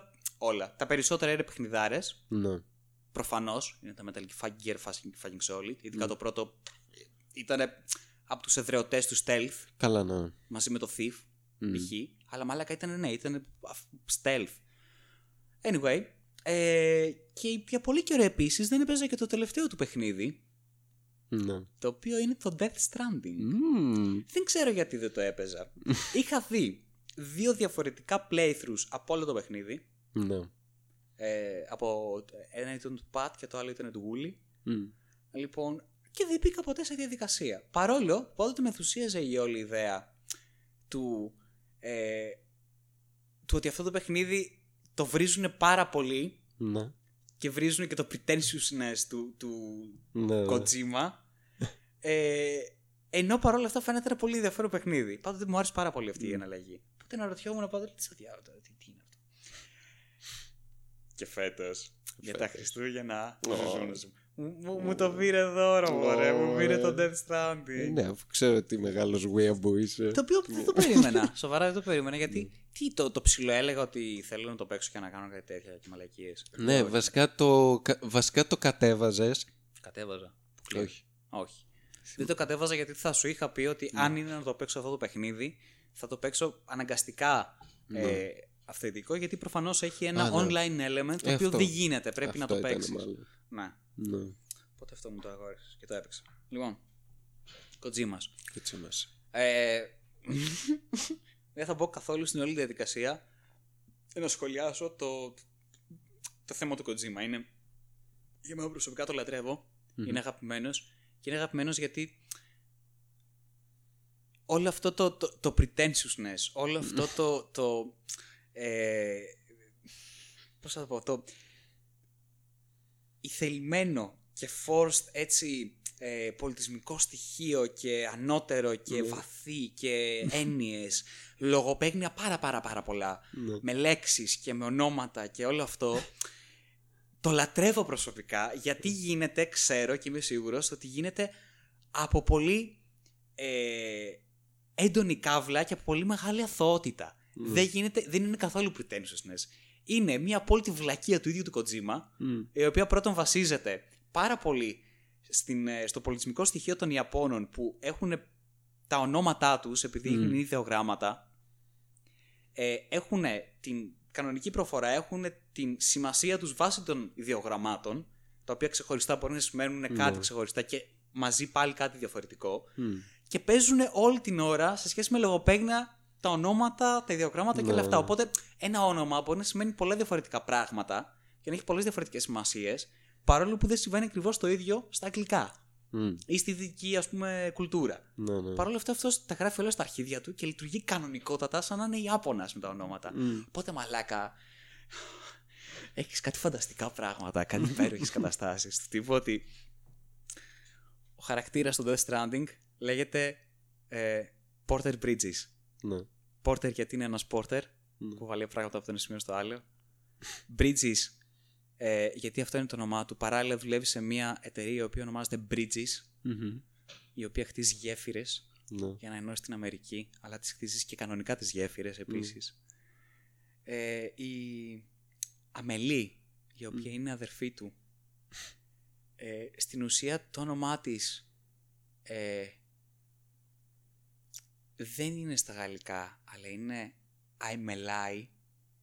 Άρα είμαι ψέμα, άρα δεν είμαι η Αμελή, είμαι κάποια άλλη. Θα έχει σημασία στην ιστορία. Στην ουσία το όνομά της όμως στην πραγματικότητα νομίζω είναι Αμερικά. Γιατί είναι η Αμερική, γιατί αυτή θα ενώσει την Αμερική, άρα είναι η Αμερική. Είναι τέτοια πράγματα, είναι, δηλαδή όσο πιο πρώτο επίπεδο μπορεί να είναι το λογοπαίγνιο, είναι αυτό, είναι μαλάκα, είναι τέλειο. Είναι, ο Benicio Del Toro είναι ο Deadman.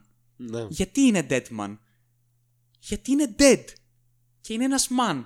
Είναι ένας άνθρωπος ο οποίος έχει δημιουργηθεί από κομμάτια νεκρών ανθρώπων, σαν κάποιοι τους Frankenstein, και με αυτόν τον τρόπο ζει, αλλά δεν ζει, γιατί είναι ακριβώς νεκρός, γιατί δεν έχει αυτό το κα, το οποίο είναι η ενέργεια η οποία έχουμε όλοι οι άνθρωποι μέσα μας και πηγαίνει στην επόμενη ζωή. Άρα είναι dead man.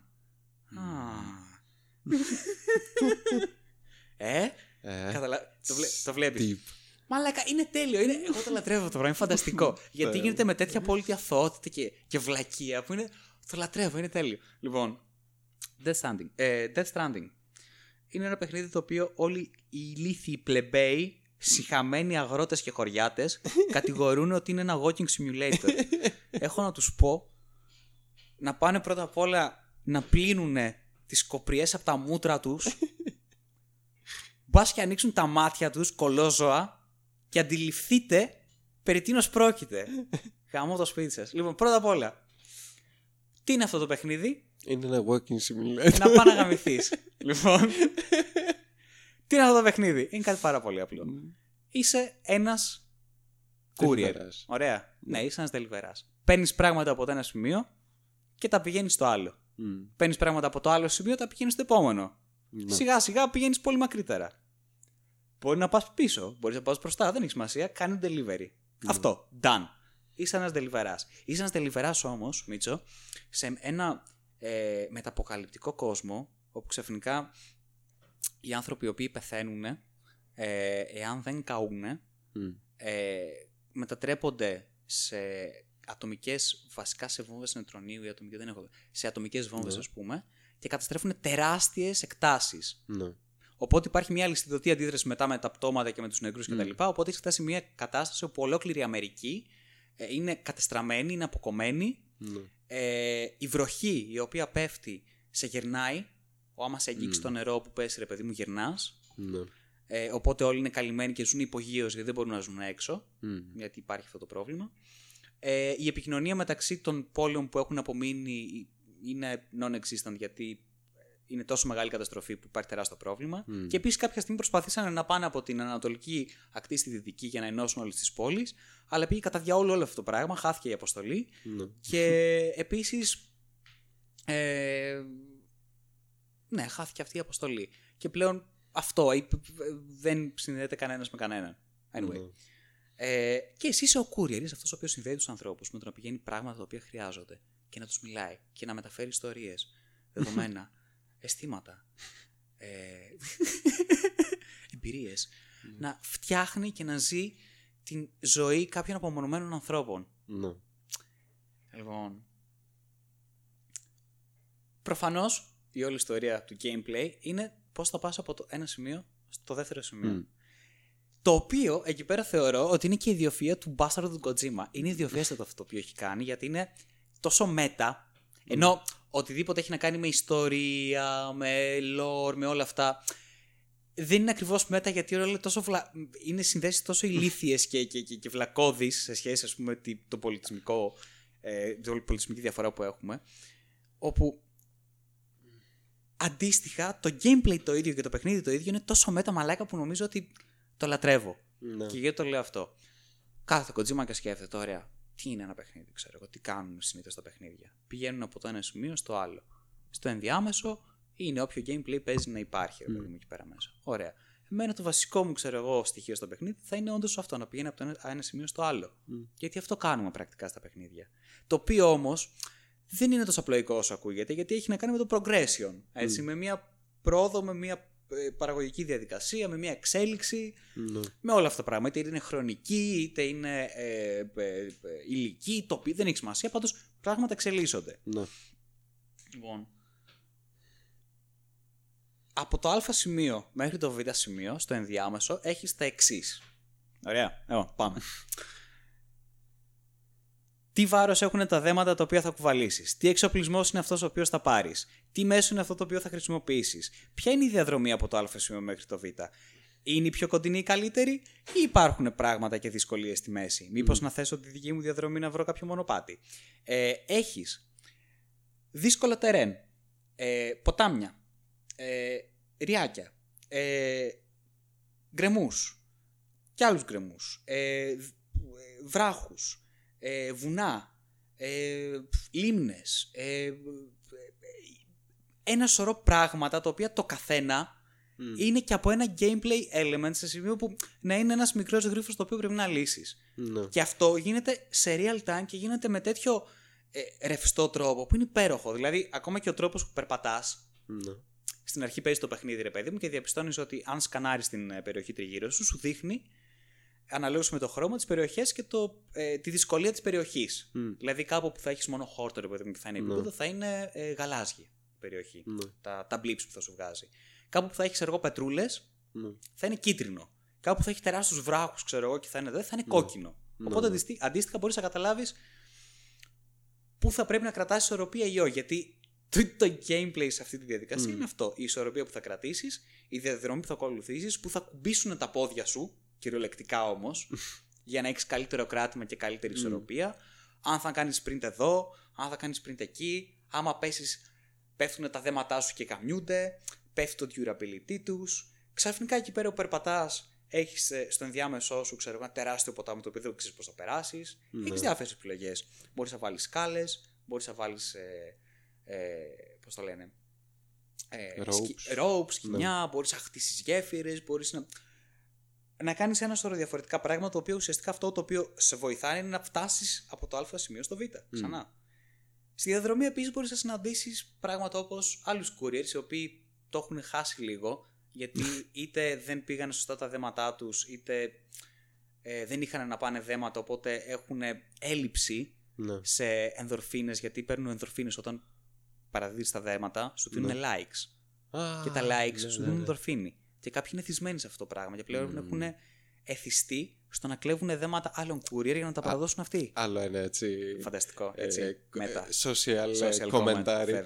Φυσικά. Κοτσίμα. Οπότε εμφανίζονται, ξέρω εγώ, άλλοι couriers. Πρέπει να τους κάνεις κάτι αυτούς. Πρέπει να τους αντιμετωπίσεις. Μπορείς να παίξεις ξύλο με τα χέρια σου. Μπορείς να παίξεις ξύλο με ropes, με bola guns, με πραγματικά όπλα, με stun guns. Αν πεθάνουν, θα πρέπει να τους μεταφέρεις σε ένα σημείο για να τους κάψεις. Γιατί αλλιώς, άμα τους αφήσεις την πραγματικότητα, στο real time, θα ανατιναχτούν και θα γαμηθεί η περιοχή εκεί πέρα. Λοιπόν, προχωράς. Τι έχουμε εδώ πέρα. Ξαφνικά το. BB, το οποίο είναι το μωρό το οποίο κουβαλάω παρεμπιπτόντως. Κουβαλάς ένα βρέφος μέσα σε ένα. Μια γυάλα. Γυάλα, ναι, είναι μέσα σε μια γυάλα. Είναι ένα βρέφος μέσα σε μια γυάλα, κυριολεκτικά, το οποίο ζει, έχει συνείδηση, αλλά είναι σε βρεφική κατάσταση και μάλιστα είναι εφταμινίτικο. Το οποίο βασικός τους λόγος ύπαρξης είναι ως εργαλείο για να μπορείς να αντιλαμβάνεσαι τα φαντάσματα. Αυτών των οποίων έχουν παραμείνει, τα οποία φαντάσματα αν σε πιάσουν, σε αρπάζουν και σε βάζουν, σε σκοτώνουν ουσιαστικά και ανατινάζεσαι. Και βγαίνει ένα πάρα πολύ μεγάλο. Έχω ξεχάσει μαλάκα πώς τα λένε, έχω πάρα πολύ να το παίξω. Τέλος πάντων. Anyway, 4 μήνες. Οπότε έχεις αυτά τα φαντάσματα τα οποία θα πρέπει να κάνεις. Είναι stealth segment αυτό. Θα πρέπει να κάνεις ησυχία, να βρίσκεις που είναι, ανάλογως με το σκάνερ. Το οποίο λειτουργεί με το μωρό, με το βρέφος αυτό το οποίο υπάρχει, το οποίο τσεκάρει που είναι όλα αυτά τα πράγματα. Και τη τσεκάρει γιατί νομίζω το βρέφος είναι βρέφος από μάνες οι οποίες πεθάνανε, άρα είναι πολύ κοντά στο θάνατο, γιατί έχει πεθάνει η μάνα του και δεν πρόλαβε να γεννηθεί αυτό. Και πριν γεννηθεί το έχει πάρει και το έχεις βάλει στη γυάλα, άρα επειδή είναι πολύ κοντά στο θάνατο μπορούν να αντιληφθούν την άλλη ζωή. Και γι' αυτό ακριβώς το λόγο μπορεί το σκάνερ να αντιληφθεί τα φαντάσματα. Οκ. Ναι. Σ' άρεσε. Ναι, ακολουθώ. Τέλεια. Λοιπόν. Οπότε με κάποιον τρόπο πρέπει να διευθετήσεις και αυτή την κατάσταση. Φουλ άγχος, φουλ ένταση, εξαιρετικά σημεία. Αλλάζει ξαφνικά ο καιρός, βρέχει φουλ, γίνεται της πουτάνας. Τέλος πάντων, περνάς, κάποια στιγμή επιτέλους παραδίδεις το γαμμένο το δέμα σου. Μπαίνεις μέσα στο δωμάτιό σου, κάνεις κακά, κάνεις πιπί, κάνεις ένα ντους, κοιμάσαι, πίνεις το Monster Energy Drink το οποίο είναι μονίμως στο καταφύγιο σου και μπορείς να το πιείς οποιαδήποτε στιγμή. Μαλακίζεσαι λίγο και μετά βγαίνεις και ξεκινάει η ίδια κατάσταση. Τι μπότες θα βάλω, τι εξωσκελετό θα χρησιμοποιήσω, τι terrain θα έχει εκεί πέρα που θα πάω. Θα χρειαστώ thermal plates για αυτό το cargo το οποίο αν κρυώσει πάρα πολύ μπορεί να καταστραφεί. Θα πρέπει να βρω από κάπου να έχει σκιά, γιατί αν αυτό το cargo δει ήλιο θα αρχίσει να λιώνει. Ίσως θα πρέπει να χτίσω ένα δρόμο κυριολεκτικά, ένα ολόκληρο δρόμο λεωφόρο, προκειμένου να φτάσω σε αυτό το σημείο γρήγορα, γιατί αυτό το cargo έχει time limit. Οπότε σιγά σιγά έχεις μια εξαιρετική εξέλιξη του τι τεχνολογία έχεις στην αρχή για να μεταφέρεις πράγματα και τι τεχνολογία έχεις στο τέλος. Οπότε ξεκινάς απλώς με τις δύο σου τις καημένες τις μπότες και τα πόδια σου, σαν μουλάρι να τρέχεις δεξιά και αριστερά, όπου καταλήγεις να έχεις εξωσκελετούς για διαφορετικά πράγματα, μηχανές, tracks και. Το τελευταίο επίπεδο, το οποίο είναι και είναι φανταστικό, γιατί είναι στα όρια του cheating, αλλά δεν είναι cheating, γιατί μέχρι να φτάσει σε αυτό το σημείο έχεις φτύσει αίμα. Είναι τα zip lines, όπου χτίζεις κατασκευές οι οποίες πρακτικά ενώνονται με αόρατα κάπως, αόρατα. Με λέιζερ. Με λέιζερ ενέργειας, ναι. Το οποίο μπορείς να καβαλάς ασύρματα, ναι. Και να γαμάς όλη τη δυσκολία του εδάφους μέσα σε λίγα δευτερόλεπτα. Mm. Θέλω να ανέβω σε εκείνο το βουνό. Τέλεια. Αυτό το οποίο θα μου έπαιρνε κανονικά, ξέρω εγώ, 1,5 ώρα κυριολεκτικά, μέχρι να σκαρφαλώσω εκεί πέρα πάνω μες στα χιόνια, τώρα θα μου πάρει 2 λεπτά. Mm. Και θα κάνω 3 κλικ. Μέχρι να φτάσω όμως να το κάνω αυτό το πράγμα, θα πρέπει να φτάσω να σκαρφαλώσω στο συγκεκριμένο βράχο, ο οποίος θα κοιτάει το συγκεκριμένο σημείο που θα πρέπει να ενώσω με το άλλο zipline και να μεταφέρω όλα τα υλικά τα οποία χρειάζεται για να χτίσω αυτό το zipline, και μετά να μεταφέρω και άλλα υλικά για να το κάνω upgrade αυτό το zipline. Γιατί ως κτίσμα, επειδή πέφτει αυτή η βροχή, η οποία είναι το timefall ουσιαστικά. Mm. Γιατί. Πώς το λένε, επιταχύνει το χρόνο. Αυτό κάνει. Οπότε αυτή η κατασκευή η οποία έχω αρχίζει και φθήρεται πάρα πολύ γρήγορα. Οπότε με κάποιο τρόπο πρέπει να διατηρήσω. Καταλαβαίνεις.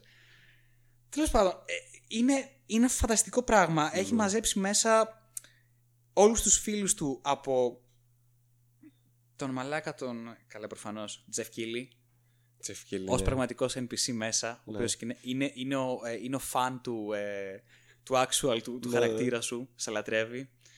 Έχουμε Conan O'Brien, ο οποίος κάνει τσίζι κακά αστεία. Ναι, κάνει τον Conan. Ναι, κάνει τον Conan O'Brien και ενοχλείται που δεν γελάς, γιατί έχει περάσει πολύ καιρός και μάλλον, ξέρω εγώ, είναι λίγο ράστης το να κάνει αστεία. Έχεις τον... Μαλάκα. Έχεις τον Refn, ναι, το σκηνοθέτη, ναι. Ο οποίος παρεπιπτόντος παίζει έναν... Χάρτμαν. Ναι, είναι ο Χάρτμαν. Γιατί λέγεται Χάρτμαν? Γιατί σταματάει η καρδιά του. Σταματάει η καρδιά του κάθε 21 λεπτά. Ναι. Και σταματάει η καρδιά του κάθε 21 λεπτά, πεθαίνει, και νομίζω είναι για 4-5 λεπτά στον άλλο κόσμο. Ο παρεπτόντος, ο άλλος κόσμος είναι μια παραλία. Ναι.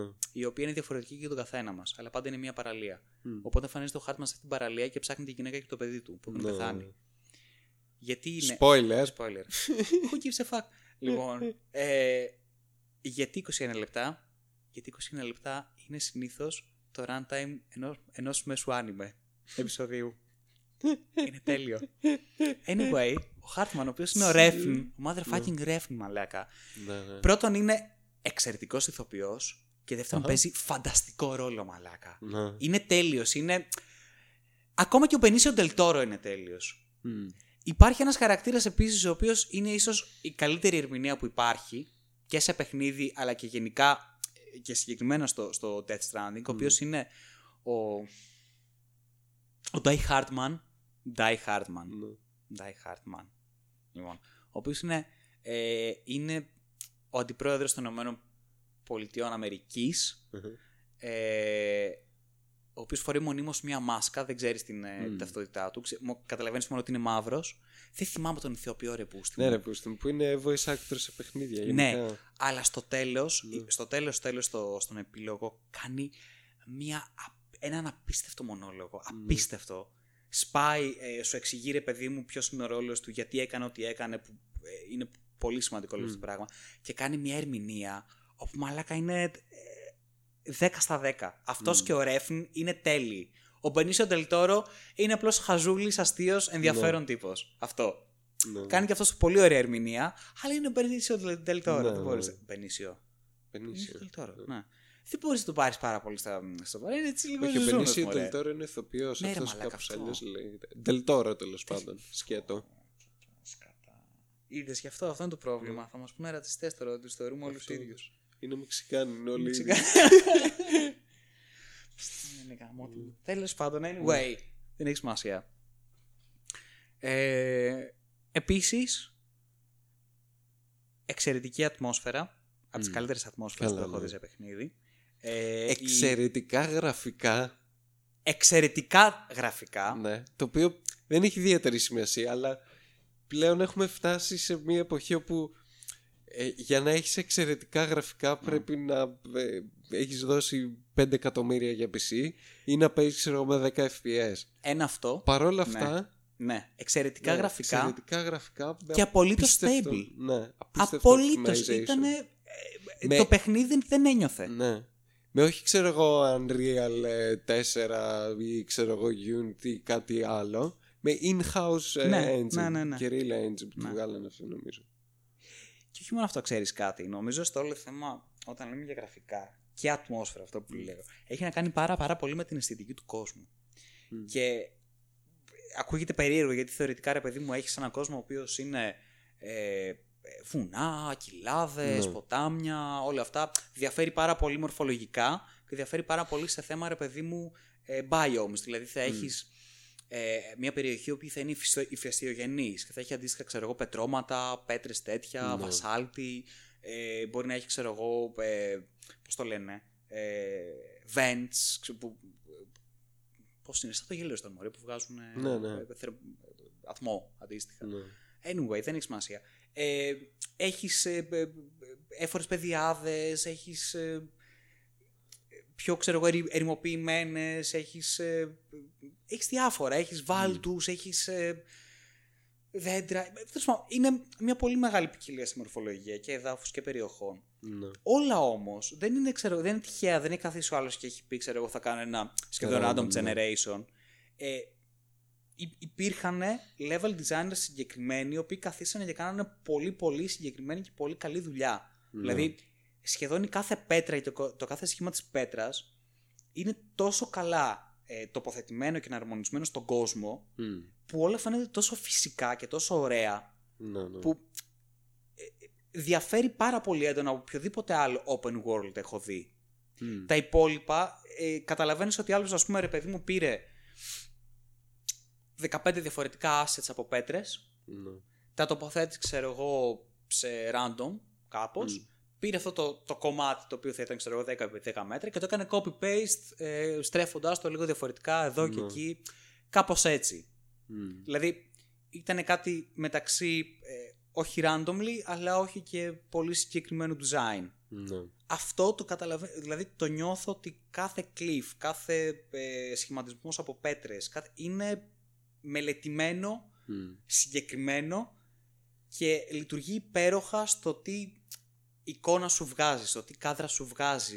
Δηλαδή, μπορεί να ανεβαίνεις σε ένα βουνό και ξαφνικά ας πούμε, να εμφανιστεί μπροστά σου μέσα από βράχους και πώς το λένε, και να είσαι σε κάποιο είδους φαράγγι πάνω σε ένα βουνό και να προσπαθείς να πας στην κορυφή και ξαφνικά να εμφανιστεί ένας τεράστιος βράχος, ο οποίος στο ενδιάμεσό του έχει ας πούμε, μια τρύπα από την οποία βγαίνει το φως.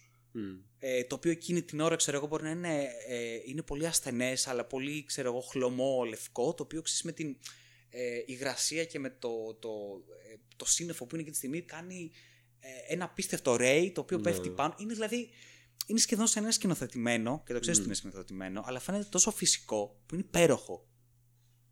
Και φυσικά μέσα σε όλα αυτά τα πράγματα είναι πάρα πολύ έξυπνος ο μαλάκας γιατί σου λέει τι θα κάνεις, θα περπατάς για πάρα πολύ ώρα, τέλεια. Σου έχω ένα φανταστικό soundtrack, το οποίο ειδικά σε συγκεκριμένα main story missions, όχι σε αυτά τα οποία κάνεις όλη την ώρα, που είναι repeatables κιόλας, σε main story missions θα ξεκινήσει και θα παίζει ένα φανταστικό soundtrack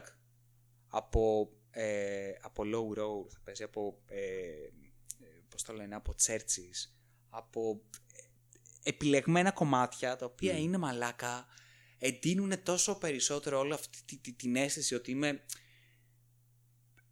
σχεδόν ενός γερμανικού ρομαντισμού. Δηλαδή αυτός ο πίνακας που είναι του Γκάσπαρ Φρίντριχ, τον έχεις δει, που είναι ο άλλος τον δείχνει πλάτη και είναι σε στην άκρη ενός βράχου και μπροστά του είναι ξέρω εγώ η απεραντοσύνη, όπου είναι με σύννεφα και με τέτοια. Είναι πολύ κλασικός, τέλος πάντων. Νιώθεις αυτό, είσαι μόνος σου και είναι ο κόσμος και ενώ έχεις καμιά αποστολή να κάνεις και να πας κάπου ρε παιδί μου να δυο, δεν το νιώθεις τόσο ότι κάνεις μια δουλειά ή ότι κάνεις μια αποστολή, γιατί είσαι τόσο immersed που ζεις όλο αυτόν τον κόσμο, ζεις το περπάτημα. Δηλαδή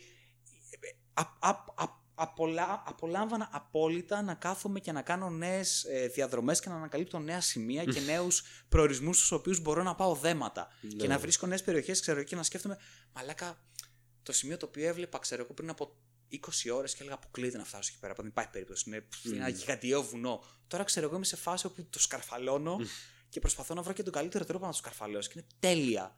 Ναι. Και όσο πιο δύσκολες και πιο αντίξωες είναι οι συνθήκες, τόσο το καλύτερο. Είναι μεγαλύτερο challenge. Αυτά λοιπόν για το Death Stranding.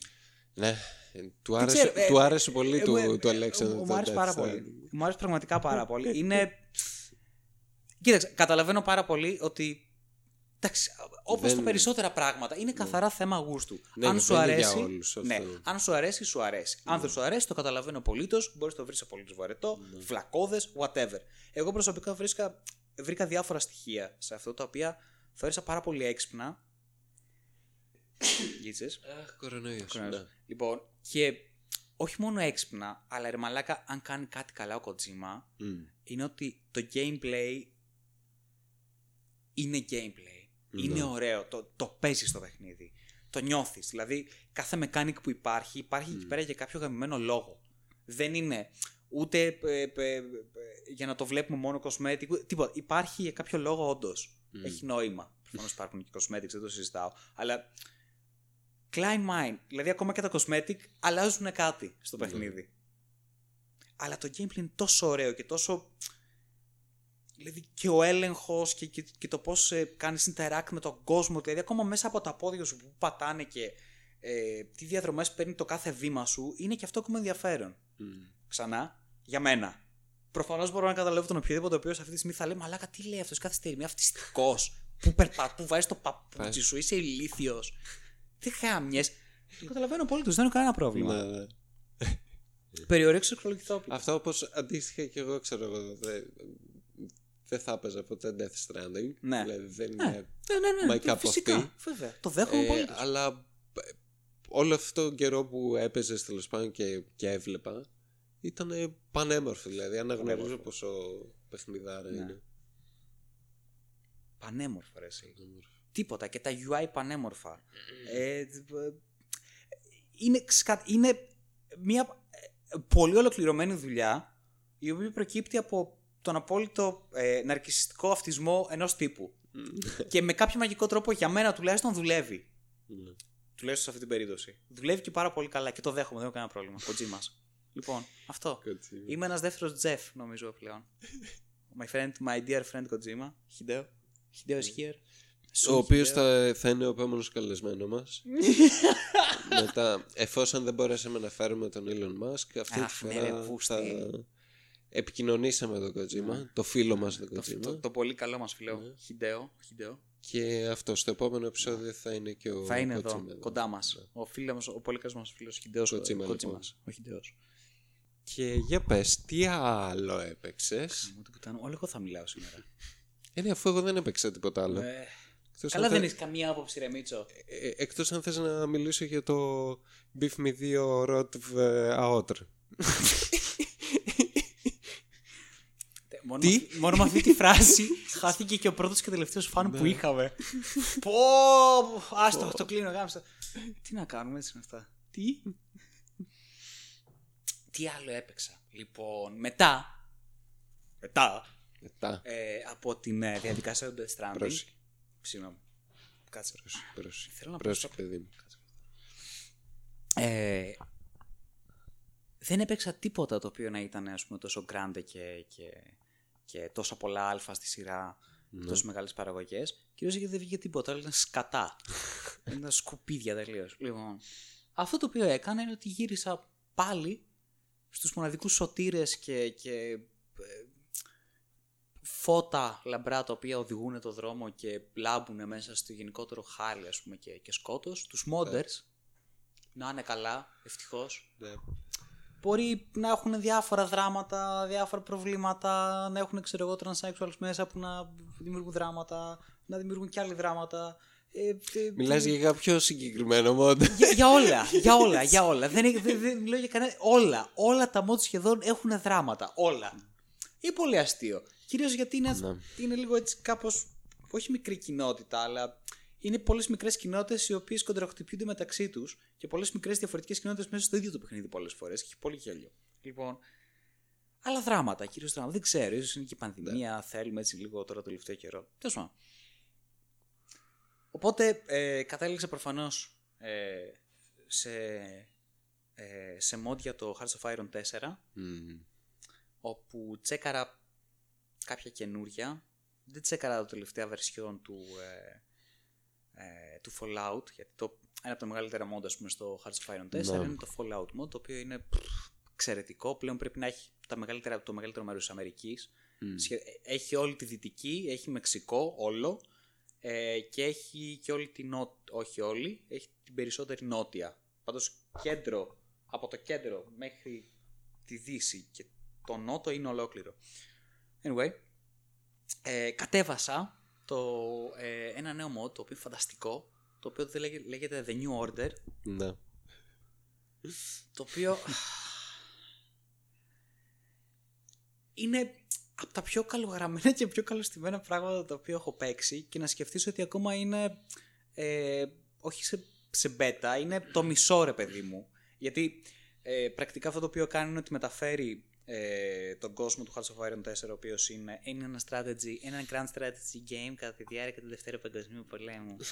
Λοιπόν, μεταφέρει, ρε παιδί μου, το setting στο 60, ξεκινάς νομίζω το 62 ή το 63. Το 62, αν θυμάμαι καλά. Οπότε είναι μεταπολεμικά, είναι στην περίοδο του ψυχρού πολέμου πρακτικά. Αυτό, Cold War. Μπράβο.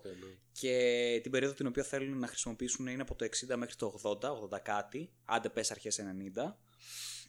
Άρα έχεις μέσα όλο τον ψυχρό πόλεμο. Το θέμα είναι όμως ότι είναι εναλλακτική ιστορία, γιατί έχουν κερδίσει οι Ναζί στο δεύτερο παγκόσμιο. Ναι. Οπότε έχεις έναν εναλλακτικό κόσμο ψυχρού πολέμου, αλλά έχοντας κερδίσει οι Ναζί. Ναι. Έχουμε και λέμε. Το Gross Germanisches Reich, το γιγαντιαίο Reich τέλος πάντων, παραπέει, είναι λίγο στα τελειώματά του, γιατί και ο Hitler είναι στα τελειώματά του. Είναι έτοιμος να ψιλοψοφήσει, είναι μεγάλος άνθρωπος πλέον. Γέρασε. Είχαν νομίζω έναν εμφύλιο, είχαν κάπου... ναι, κάποια στιγμή ο Himmler πάει να κάνει κου, πάει να σκοτώσει, να κάνει μαλακία. Οπότε για να τον διευθετήσουν το Himmler, ο οποίος δεν μπορούσε να τον σκοτώσουν δυστυχώς, τον στείλανε στη Γαλλία. Οπότε διαχειρίζεται το Oberstadt Burgund, τη Βουργουνδία δηλαδή, όπου είναι η μαύρη τρύπα της Ευρώπης, γιατί κανείς δεν ξέρει τι συμβαίνει εκεί πέρα. Είναι και Himmler εκεί. Είναι Himmler, ναι, είναι φανταστικός. Λοιπόν, στο Reich... Ήτανε φανταστικός ο Himmler. Μαλάκα, θα σου πω γιατί. Κάτσε να σου πω. Το mod είναι... Και θα σου πω και για το Hitler. Λοιπόν, θα σου πω γιατί μου αρέσει αυτό το mod. Γιατί αυτό το mod είναι... ό,τι χειρότερο μπορεί να γίνει στον κόσμο από θέμα ιστορίας, ό,τι πιο δυστοπικό... ως εναλλακτική ιστορία στην περίοδο 60 με 90 έχει γίνει. Ναι. Και μέσα γενικά από ό,τι έχω καταλάβει, αυτό το mod είναι το πιο dark mod. Μαλάκα, ναι, υπάρχουν ελάχιστα πράγματα και ελάχιστες χώρες οι οποίες με κάποιον τρόπο μπορούν να φτιάξουν κάτι καλό, κάτι το οποίο να θεωρήσω ότι ακόμα. Δηλαδή, πες για παράδειγμα, ξέρω εγώ, τι να σου πω, ρε μαλάκα, την Τουρκία. Όπως... σήμερα τη θεωρείς, ξέρω εγώ, μια χώρα η οποία δεν είναι ελεύθερη, είναι κάπως ανελεύθερη. Ακόμα και η Τουρκία, μαλάκα, στον κόσμο του The New Order είναι παράδεισος, είναι μοναδικό πράγμα. Λοιπόν, είναι ό,τι πιο δυστοπικό υπάρχει, είναι όλα χάλια. Λοιπόν, το Reich είναι, ο Χίτλερ πεθαίνει και από κάτω είναι οι τέσσερις δελφίνοι οι οποίοι είναι να πάρουν εξουσία, οι οποίοι είναι ο Μπορμαν, ο Γκόρινγκ, ο Σπέρ, που είναι πολύ ενδιαφέρουσα επιλογή, όπου ήταν ο αρχιτέκτονας και ο υπουργός, πώς το λέμε, βιομηχανής του Χίτλερ, και ο Heydrich, ο Ράινχα Heydrich, ο οποίος είναι μαριονέτα του Χίμλερ. Λοιπόν, κάποια στιγμή πεθαίνει προφανώς ο Χίτλερ και ξεκινάει εμφύλιος πόλεμος μεταξύ αυτών των τεσσάρων, και κάποιος κερδίζει, όποιος και να είναι αυτός. Η Ρωσία έχει καταστραφεί τελείως. Κάποια στιγμή είχαν προσπαθήσει τα υπολείμματα της Σοβιετικής Ένωσης να ανακαταλάβουν τη Μόσχα και όλα αυτά τα πράγματα. Είχαν κάνει δεύτερο πόλεμο, το οποίο είχε πνιγεί στο αίμα, αλλά με πολύ μεγάλο κόστος για τη Γερμανία. Η Ιαπωνία έχει πιάσει ουσιαστικά όλη την Ανατολική Ασία και την Νοτιοανατολική, και είναι στη σφαίρα της και είναι προτεκτοράτα όλα. Ναι. Αλλά έχει πολύ μεγάλες κρίσεις, αλλά είναι πάρα πολύ μεγάλη δύναμη. Η Ευρώπη γενικά είναι σκατά. Όλη η Ευρώπη είναι προτεκτοράτα της Γερμανίας. όλοι όμως. Η Ιταλία αντίστοιχα το ίδιο. Βέβαια, Ιταλία με Γερμανία τα έχουν σπάσει μεταξύ τους και έχουν ξεχωριστές σφαίρες. Η Ιταλία έχει πιάσει όλη την Αφρική, τη Βόρεια Αφρική, συγγνώμη, όλη τη Βόρεια Αφρική, όλη η Κεντρική και Νότια Αφρική είναι της Γερμανίας και γενικότερα γίνεται λίγος πουτάνας. Η μοναδική χώρα η οποία είναι κάπως λίγο σε μια κατάσταση η οποία μπορεί να θεωρηθεί νορμάλ είναι η Αμερική. Ναι. Είναι η μοναδική δημοκρατική χώρα, με ελάχιστα άλλα παραδείγματα, αλλά είναι η μοναδική δημοκρατική χώρα η οποία ακόμα ελπίζω ότι μπορούμε να το φτιάξουμε κάπως όλο αυτό το πράγμα. Και πρακτικά η αλλαγή είναι ότι ο ψυχρός πόλεμος παίζει μεταξύ Αμερικής και Ράιχ. Ναι. Και όντως υπάρχει σιδηρούν παραπέτασμα μεταξύ, ξέρω εγώ, Αμερικανικής Υπήρου και Ευρώπης. Ναι. Και δεν παίζει πολύ επικοινωνία όπως δεν έπαιζε μεταξύ Αμερικής και Ρωσίας. Mm. Και γενικότερα παίζουν διάφορα τέτοια πράγματα. Και το παιχνίδι ξεκινάει από τη στιγμή που το Ράιχ στέλνει τον πρώτο άνθρωπο στο φεγγάρι. Yeah. Οπότε ξεκινάει από εκεί. Το οποίο και αυτό ιστορικά, όχι ακριβώς, με τον Σπούτιν ξεκινάει ο ψυχρός πόλεμος, αλλά είναι πολύ κοντά. Mm. Λοιπόν, έχουν κάνει φανταστικές αλλαγές. Όλη η τεχνολογία είναι εξαιρετική, την έχουν εξελίξει γιατί έχουν βάλει μέσα ένα σωρό καινούριες τεχνολογίες όπως stealth plane, spy plane, καινούργια πράγματα που μπήκαν από το δεύτερο παγκόσμιο πόλεμο μετά. Αλλά αυτό το παιχνίδι έχει κάνει κάτι πάρα πολύ ωραίο, το οποίο είναι ότι έχει χέσει τελείως όλο το random map painter που είναι ουσιαστικά αυτά τα παιχνίδια της Paradox, που πρακτικά από ένα και μετά απλώς χρωματίζεις το χάρτη με το χρώμα σου, ναι. Το οποίο θεμητό, πάρα πολύ ωραίο, πολύ γαμάτο, αλλά το έχει χέσει τελείως, γιατί κάθε χώρα η οποία παίρνεις που μπορείς να παίξεις έχει προφανώς έναν leader. Λοιπόν, ναι.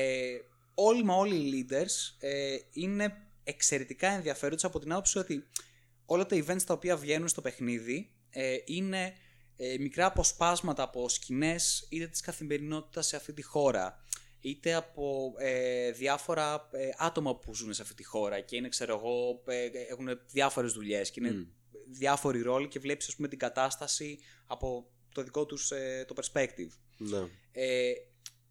Είτε, ρε παιδί μου, έχεις τα πολύ βασικά events τα οποία έχουν να κάνουν με τον αρχηγό της χώρας, τα οποία είναι καθαρά μικρά πάλι κείμενα, τα οποία περιγράφουν στιγμές και συμβάντα και σκέψεις και τέλος πάντων είναι ένα διηγηματικό αφήγημα το οποίο συμβαίνει, το οποίο, μαλάκα, είναι τόσο καλωστημένο και τόσο καλογραμμένο που σου στείνει τόσο καλά, ας πούμε, την ατμόσφαιρα και την αίσθηση είτε της χώρας είτε της κοινωνίας στην οποία παίζεις, όπου είναι φανταστικό. Και κυρίως γιατί μπορείς να κάνεις εξωφρενικά πράγματα. Είναι ήδη εξωφρενικός ο κόσμος. Αυτή η εναλλακτική πραγματικότητα είναι εξωφρενική.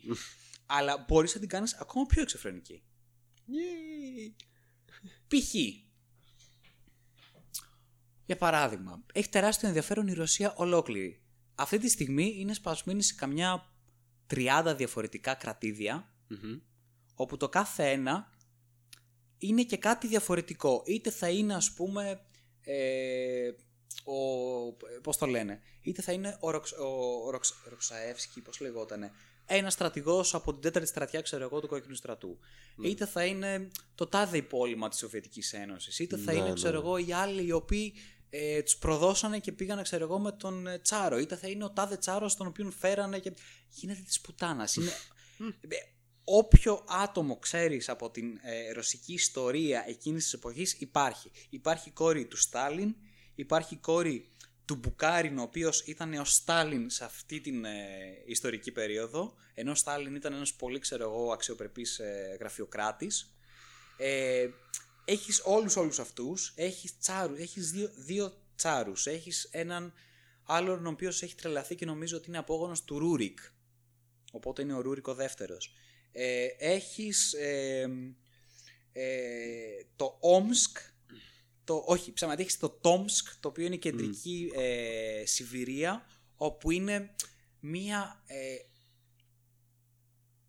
πειραματική αλλά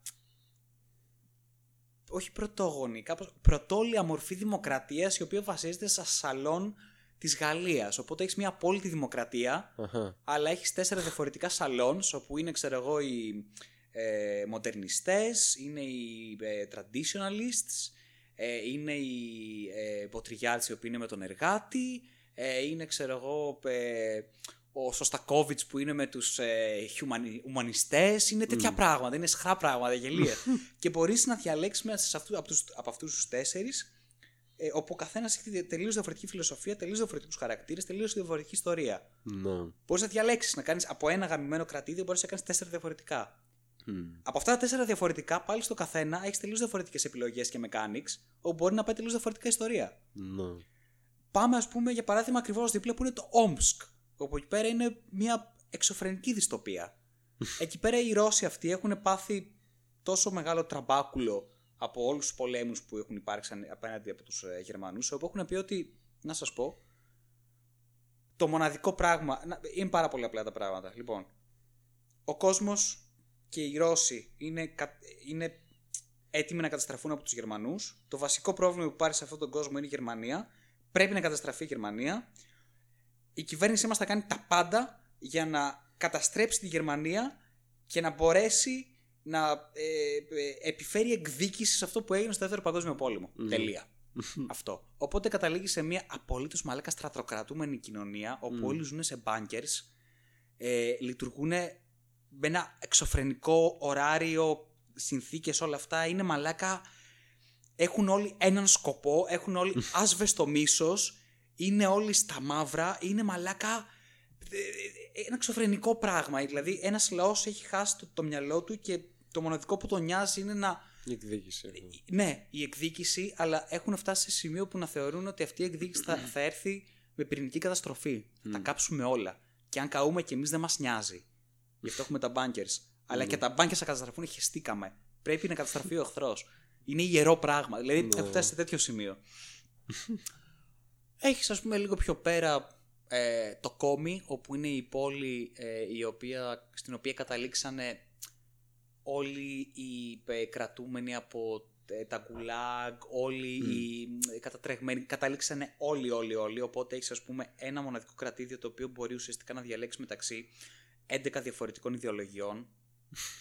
Μπορείς να φέρεις πάνω δημοκράτες, την κόρη του Στάλιν, την κόρη του Μπουκάριν, κλασικούς σταλινικούς, λενινιστές, αρχαιομαρξιστές, φασίστες, ευρασιατικούς φασίστες, παραδοσιακούς φασίστες, ψιλοεθνικοσοσιαλιστές, και εν τέλει μπορείς να διαλέξεις κάτι το οποίο είναι από τα πιο καταραμένα πράγματα στον κόσμο, να διαλέξεις τον Ταμπορίτσκι, ο οποίος είναι πραγματικό πρόσωπο, ο οποίος ξεκινάει ως κάποιο είδους κάπως ναζισμός, αλλά προσαρμοσμένος στα δικά του δεδομένα προφανώς. Αλλά μετά το αλλάζει τελείως και πηγαίνει στην παράνοια, γιατί θεωρεί ότι ο Αλεξέη, ο γιος του Τσάρου του πώς τον λέγανε το Τσάρο που τηλεφωνήθηκε στην Σουηδική, στην Επανάσταση, Ρωσική Επανάσταση. Δεν έχω ιδέα. Νικολάη νομίζω. Τέλος πάντων. Η τελευταία οικογένεια του Τσάρου, η τελευταία Τσάρη που δολοφονήθηκαν, ο γιος, ο διάδοχος, τον Αλεξέη. Πάει αυτός τίποτα, τον διαλύσαν, τον κάνανε στάχτη. Λοιπόν, ο Ταμπορίτσκι θεωρεί ότι ζει, το ξέρει ότι ζει, και ότι θα πρέπει να φτιάξει ξανά τη Ρωσία προκειμένου να επιστρέψει ο Αλέξεϊ, γιατί είναι τόσο αγγελικός και τόσο καλός και είναι ουσιαστικά ο εκπρόσωπος του Θεού, όπου θα πρέπει να φτιάξουμε απολύτως την κοινωνία να είναι έτοιμη προκειμένου να μπορέσει να επιστρέψει και να μας οδηγήσει στη σωτηρία τη Ρωσία. Οπότε σκέψου μαλάκα ένα πράγμα, μια εξωφρενικά δυστοπική κοινωνία. Αν υπάρξει οποιαδήποτε full εχθρική σε ευρεομασονισμό, οποιοδήποτε πει το οτιδήποτε κακό ξέρω εγώ για τον Ταμπορίτσκι, γιατί κατευθείαν τον μαζεύουν, εξαφανίζεται με συνοπτικότατες διαδικασίες, δεν έχει τίποτα. Παντού παρακολούθηση, παντού μιζέρια. Τα εργοστάσια μέσα είναι σε μια κατάσταση σαν να είναι μια πρωτογενής κατάσταση του Warhammer 40K με αγιογραφίες και τοιχογραφίες, ξέρω εγώ, του Αλέξεϊ ως Γαβριήλ και του Ταμπορίτσκι και από Άγιους και μαλακίες και τέτοια πράγματα. Όλη την ώρα παίζει μέσα θρησκευτική μουσική στο full, μέσα με τα ηχεία. Οι άλλοι έχουν κάτι, ξέρω εγώ, shifts τύπου 18 ώρες. Οπότε έχεις μια τέτοια κατάσταση. Ο ίδιος ο Ταμπορίτσκι πέφτει όλο και περισσότερο στη σχιζοφρένεια, γιατί νιώθει τον Αλέξη από πίσω του, νιώθει τον Θεό, γιατί δεν μιλάει ο Θεός, τι γίνεται. Το χάνει τελείως. Οπότε μαλάκα καταλήξει σε μια κατάσταση όπου λένε όλοι, λέει ότι αν υπήρχε, ξέρω εγώ, αυτή η κοινωνία όντως του Ταμπορίτσκι, όταν πεθάνει ο Ταμπορίτσκι, η κοινωνία είναι τόσο κατεστραμμένη της Ρωσίας, όπου δεν μπορεί να επιστρέψει σε μια ανθρώπινη κατάσταση, εκτός αν έρθει κάποιος άλλος και το κάνει αυτό το πράγμα. Δηλαδή έχουν διαλυθεί τα πάντα από εκεί και πέρα. Αυτός είναι ο Ταμπορίτσκι. Πηγαίνεις μετά στο Χίτλερ, ας πούμε, στον Himmler, ο οποίος έχει ξεχωριστό δική του ιδεολογία που λέγεται The Burgundian System. Το οποίο, όπου το δεις το Burgundian System, ξέρεις ότι είναι το χειρότερο. Ότι δεν υπάρχει κάτι χειρότερο, ρε παιδί μου. Δηλαδή, ο Himmler είναι σε μια κατάσταση όπου ασχολείται καθημερινά με κάποια βασικά πράγματα. Πόσους σκλάβους θα κάνουμε liquefy, βασικό. Πολύ βασικό. Στέλνοντάς τους δεν θυμάμαι πώς λέγεται, είναι μια περιοχή η οποία υποτίθεται είναι ένα τεράστιο εργοτάξιο. Δεκάδες πόλεις ενωμένες ως εργοτάξιο. Όπου εκεί πέρα τους στέλνουμε για να τους κάνουμε liquefy. Τι είδους mega project θα χτίσουμε, το οποίο θα έχει να κάνει είτε με ατελείωτα μπούνκερς κάτω από τις Άλπεις, είτε με ατελείωτες πυρηνικές κεφαλές, τις οποίες θα χρησιμοποιήσουμε για να φέρουμε το τέλος του κόσμου. Ναι. Ποιος από τους πώς του λένε, από τους στρατηγούς μου θέλει να με δολοφονήσει, οπότε θα πρέπει να βρω βρώμα για αυτόν και να τον δολοφονήσω εγώ πρώτος. Πότε ακριβώς θα ξεκινήσω εμφύλιο στη Γερμανία για να υποστηρίξω τον Heydrich, προκειμένου να πάρει την εξουσία για να με βοηθήσει να φέρω το τέλος του κόσμου και να κάψω όλους τους πανθρώπους με πυρηνικό πόλεμο. Πάντα καταλήγουμε στον πυρηνικό πόλεμο. Λοιπόν, γενικά αυτά είναι τα πράγματα με τα οποία ασχολείται ο Χίμλερ στην καθημερινότητά του. Προσπάθησα μαλάκα να παίξω Χίμλερ. Είναι τόσο δύσκολο και πολύπλοκο το παιχνίδι του, που είμαι σχεδόν σίγουρος ότι το έχουν κάνει έτσι επίτηδες για να δείξουν ότι είναι το χειρότερο πράγμα που υπάρχει. Μαλάκα, τον παράτησα, δεν γίνεται. Είναι από τα πιο δύσκολα πράγματα. Είναι μόνιμο άγχος, μόνιμη ένταση. Είναι από παντού, δηλαδή τρελαίνεσαι. Εξαιρετικό, απίστευτο immersion. Και όλα αυτά μαλάκα. Σε σύγκριση με το κανονικό παιχνίδι, το οποίο είναι το 1/100 ξέρω εγώ του content. Και όλα αυτά από modders. Όλα αυτά από modders. Ρε, είναι. Γι' αυτό παίζω κι εγώ μόνο Outr, να πούμε. Ακριβώς. Παίζεις το γαμμένο το κανονικό, το Hearts of Iron 4, το οποίο υποτίθεται είναι ιστορική, μα λένε και alternative history, γιατί μπορείς να διαλέξεις και άλλους τρόπους και αυτά και τα. Ναι, οκ. Maximum να έχεις, ξέρω εγώ, άντε 2-3 επιλογές. Και αυτές φτάνουν μέχρι ένα σημείο.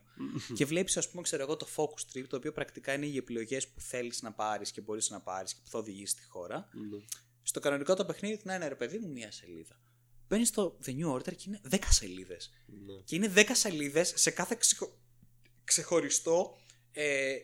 ξεχωριστή ιδεολογία και αρχηγό μπορείς να πάρεις. Δηλαδή στο Komi που έχεις 11 διαφορετικούς, αυτοί οι 11 διαφορετικοί έχουν αυτές τις 10 σελίδες ξεχωριστές διαφορετικές.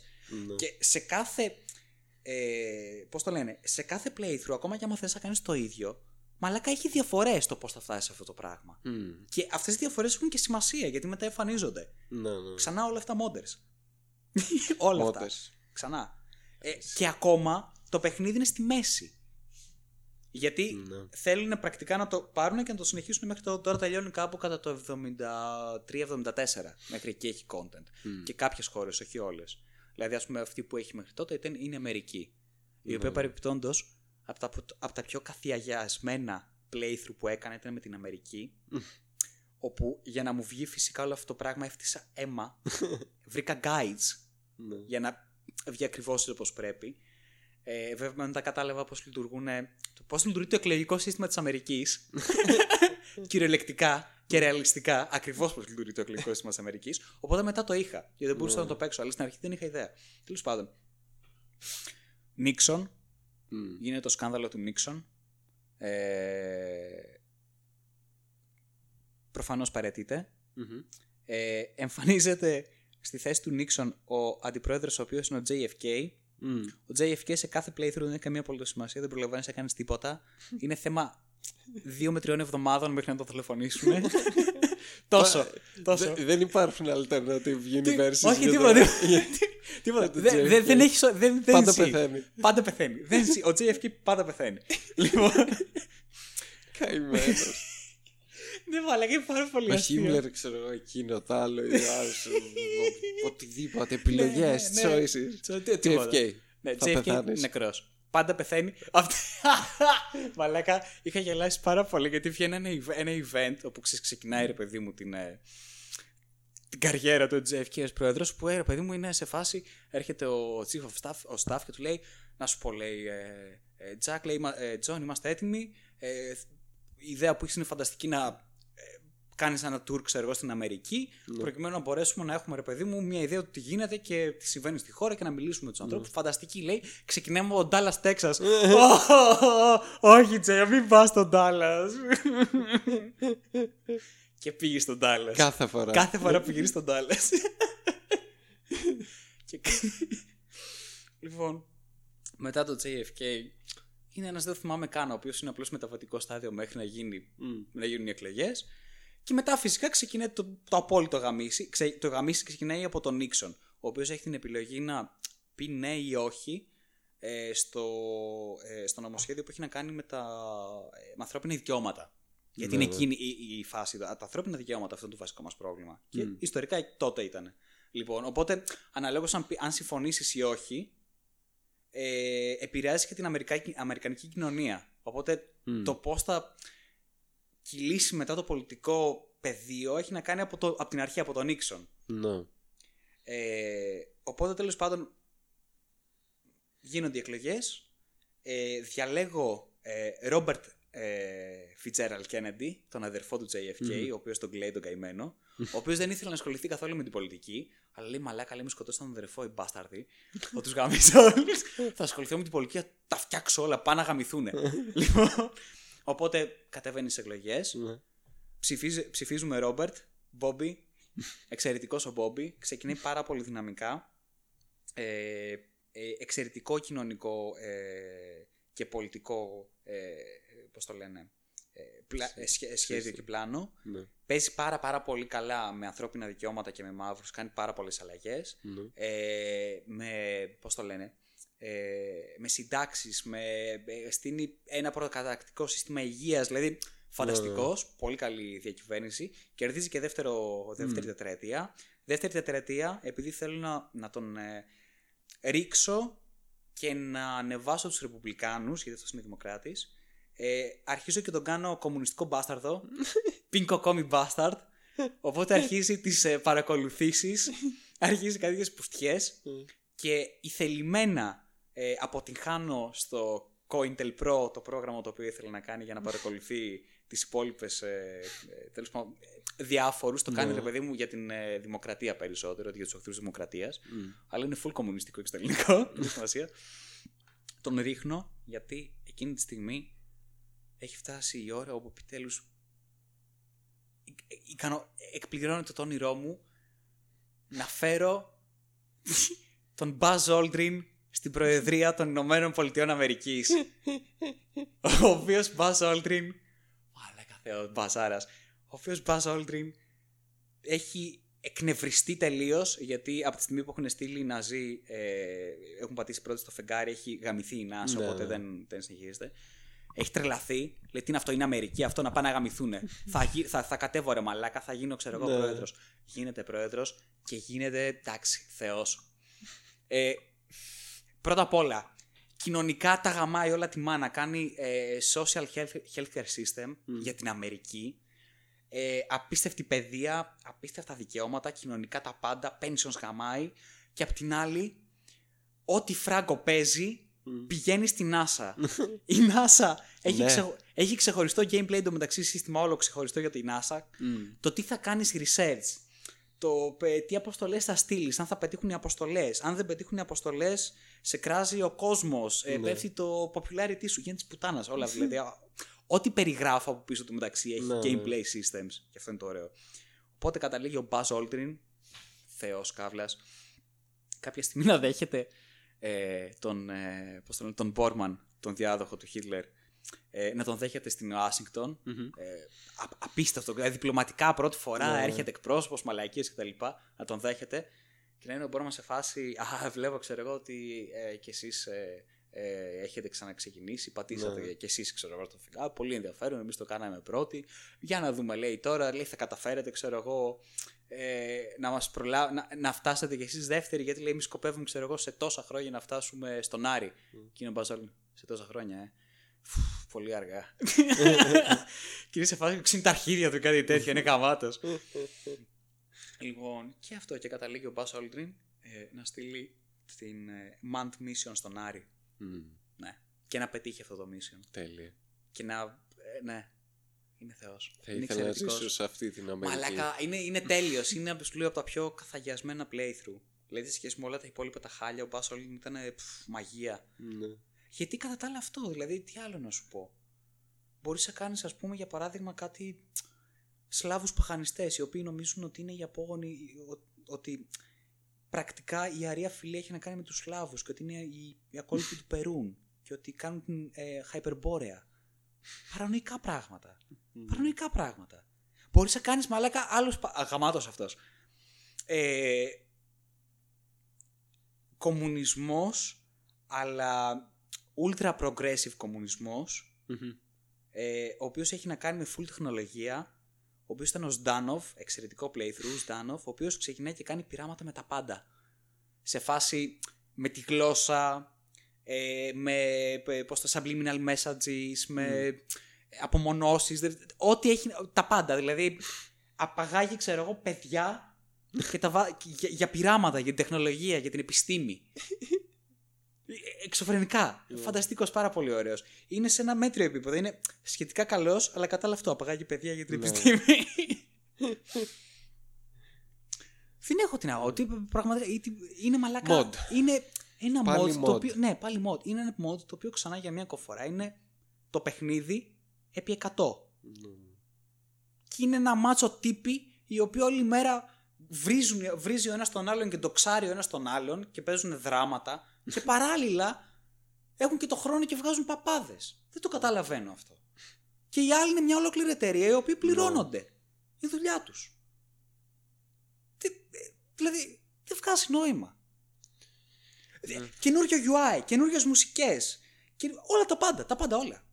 Και ξανά θα το ξαναπώ. Όταν λέμε ότι έγινε το τάδε νομοσχέδιο ή ότι έγινε αυτή η κοινωνική πολιτική, αυτή είναι μαλάκα διαδικασία ορών μέσα από mechanics, μέσα από επιλογές, μέσα από gameplay πράγματα, τα οποία εσύ θα κάνεις και θα παίζεις με πολύ λεπτές ισορροπίες όλη τη γαμημένη ώρα. Πόσοι βουλευτές είναι εδώ, πόσοι υποστηρίζουν, τι γίνεται, η κοινή γνώμη τι λέει. Τα οποία έχουν νόημα γιατί κάπου καταλήγουν, έχουν ένα αποτέλεσμα. Και κάθε φορά διαφορετικά. Ξανά modders. Γιατί, τι συμβαίνει. Δεν ξέρω. Ξέρω τι να πω. Αυτά έπαιξα. Ήταν, νομίζω, 1,5 με 2 μήνες έπαιζα μόνο αυτό. Και ακόμα δεν το έχω. Δηλαδή γίνεται πουτάνα προφανώς, γίνεται χαμός και πέρα μέσα. Έπαιζα μόνο αυτό. Μετά κατέβασα και κάποια άλλα mod, νομίζω, αλλά δεν ήταν τόσο ενδιαφέροντα. Αλλά κατά κύριο λόγο αυτό. Ναι. Τι άλλο. Αυτό, ναι. Και πραγματικά στην περίπτωση βέβαια της Paradox ισχύουν άλλα πράγματα που είναι πολύ αισχρό. Αυτό που κλέβουν ουσιαστικά πράγματα από modders, δουλειές από modders και τα πουλάνε σαν DLC και expansions και οτιδήποτε. Αλλά αυτό είναι και... Και όχι αυτό. Ναι. Να τα κλέβανε αυτούσια και να προσθέτανε, πάει στο διάολο. Τα κλέβουνε μισά και αφαιρούνε. Καλά, ναι. Όπου καταλήγεις να έχεις το DLC το οποίο θα πληρώσεις να είναι μια πολύ πολύ χειρότερη βερσιόν του mod, το οποίο ήδη υπάρχει δωρεάν. Ναι. Και αναρωτιάσαι γιατί. Ξανά, γιατί. Τι ξέρω. Και αυτό βλέπω κάτι άλλο παιχνίδια που υπάρχουν φανταστικά mod Και οι εταιρείες δεν κάνουν πολύτως τίποτα, ξέρω. Αλλά ναι, mods, μόνο mods. Απλό είναι αυτό, ρε Μίτσο. Δηλαδή η μοναδική σωτηρία είναι, ξέρεις κάτι, ακόμα και ένα παιχνίδι, ακόμα και ένα παιχνίδι να βγει, να είναι κάπως καλό. Σωτηρία είναι να κάνουν release όλες οι εταιρείες source code ναι. από παιχνίδια, ναι, ξέρω εγώ, ναι. 10 χρονών και πριν, ξέρω αυτό. Βγάλτε τα, δώστε τα, αφού δεν νοιάζεστε. Ή τουλάχιστον μην κάνετε μηνύσεις σε modders. Ναι, αφήστε τους ήσυχους. Ας κάνουν τη δουλειά τους με ησυχία. Κάνουν δουλειά. Και όχι μόνο κάνουν δουλειά, κάνουν απαραίτητη δουλειά, η οποία δεν κάνετε εσείς. Έχουμε φτάσει σήμερα να βγει ένα παιχνίδι και να σκέφτομαι, οκ, εντάξει, παίζεται, αλλά θα περιμένω να δω τι μόνο θα βγούνε για να φτιάξουν αυτό, αυτό και αυτό. Και να βάλουν αυτό και αυτό που ήθελα να είναι μέσα, αλλά δεν είναι για κάποιον που στη λόγο. Το τελευταίο εξαιρετικό παράδειγμα που τώρα η Paradox το γύρισε σε συνδρομητικό μοντέλο. Άρα με το CK2. Μαλάκα, ναι. Ναι. Καταλάβανε. Για να αγοράσει όλο το CK2 θες σχεδόν 300€. Μισέτα, ναι. Είναι εξωφρενικό πράγμα. Και σου λέει εντάξει, οκ, δεν χρειάζεται να το αγοράσεις όλα. Μπορείς να μας δεις μια συνδρομή το μήνα. Whatever.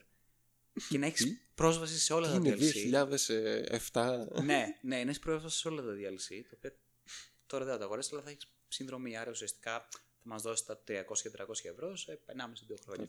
Κάπως έτσι, ναι. Πάλι θα τα δώσεις, μαλάκα.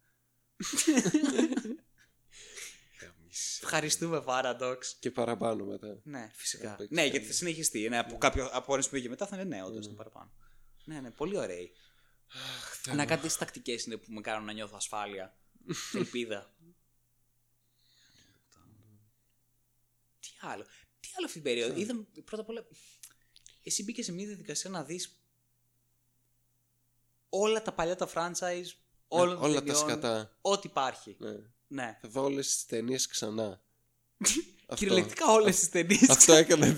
Όλες οι ταινίες. Αυτό έκανα στην καραντίνα. Είδα όλες τις ταινίες ξανά. Τι να κάνεις πραγματικά. Ήταν μια μόνιμη ερώτηση. Όλη μέρα. Καμένο βράδυ. Τι θα δεις. Ναι, αυτό. Καλό. Ωραία. Τώρα σήμερα θα δεις, θα δω Mad Max. Ποιο, το πρώτο. Το πρώτο το Fury Road, το πρώτο ή το πρώτο. Το πρώτο. Διαλογάρες. Τι ωραία βραδιά εκείνη με το πρώτο το Mad Max. Το πρώτο ήταν αυτή γαμώτη πουτάνα. Μαλάκα, η χειρότερη ταινία ever, το πρώτο Mad Max. Τι κοίταξε, έγινε με πάτσετ. $700 και άλλες ταινίες έχουν γίνει με το ίδιο budget. Είναι ταινιάρες. Δεν ξέρω τι είναι. Κάτι πιο μένα αυστραλή στη μέρη μου. Δηλαδή κάνανε αυτό που κάνουν συνήθως πάνω κάτω. Δεν είχε τόσο, ξέρω εγώ πώς το αποκαλύπτει και στοιχείο. Ήταν η Αυστραλία. Ναι, αυτό. Με λίγο κάποια στοιχεία, ρε παιδί μου, με μία μικρή αφήγηση. Νομίζω. Και είναι μετά από εκεί πέρα να λέγαμε ότι τίποτα. Βγήκε ο καινούργιος Godzilla-san. Με τον Kong. Kong Godzilla. Καλό ήταν. Ωραία. Εντάξει, κάπου ναι. Και είχε πολύ μάχη. Ήθελα περισσότερη μάχη. Είχε ας πούμε κάτι κοιλιές. Που καθόταν μιλούσαν, ξέρω εγώ, δεν ξέρω στο διάολο. Είναι κλασικά. Την ανθρωπότητα. Τις σχέσεις τους.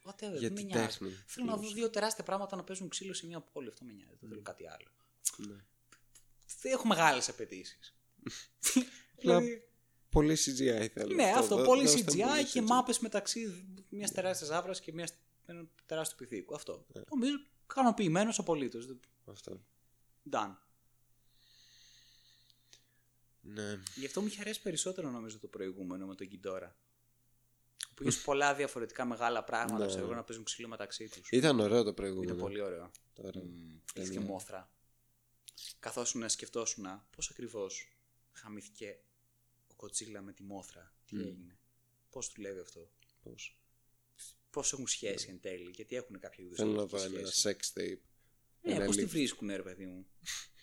Πρώτα απ' όλα είναι τελείως, όχι είδος, βασίλεια ξεχωριστά, δηλαδή, μαλάκα τι γίνεται. Ανθρώποδο από εδώ, πράιματα από την άλλη, δηλαδή ξέρω εγώ. Πώς θα είναι αν κάνω εγώ σεξ με μια πεταλούδα? Εκεί καταλήγει η ερώτηση.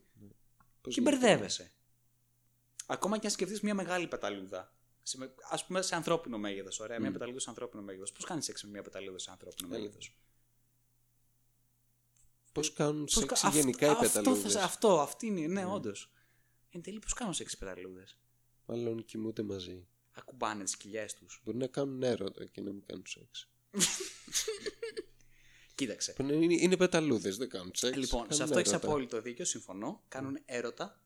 Ο πεταλουδίτσος με μία πεταλουδίτσα. Ναι, δεν κάνουν σεξ γιατί είναι. Αυτό είναι. Δεν μπορώ να σκεφτώ μία πεταλούδα να κάνει σεξ. Κάνει έρωτα, όντως. Είναι μαγευτικό. Δεν είναι μαγευτικό. Ματζέστικ. Έσα τα σκυλιά. Ναι, βέβαια, ρε φίλε. Πεταλούδα είναι, ρε μαλάκα. Χρώματα.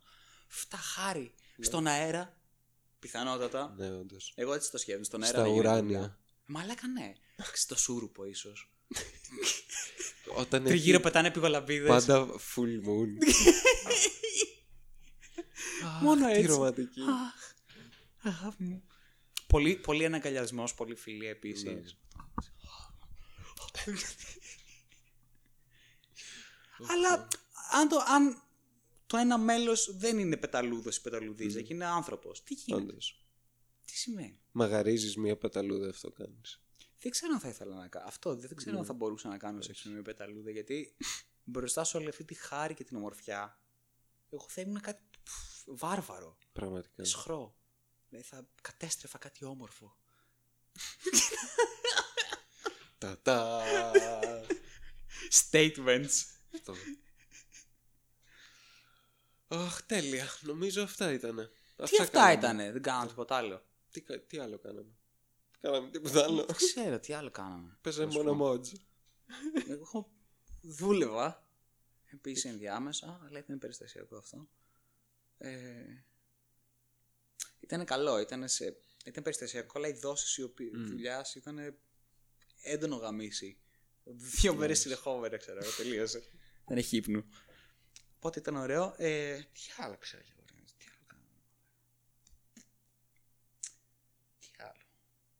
Μπορώ να σκεφτώ πραγματικά, χάλια μαύρα.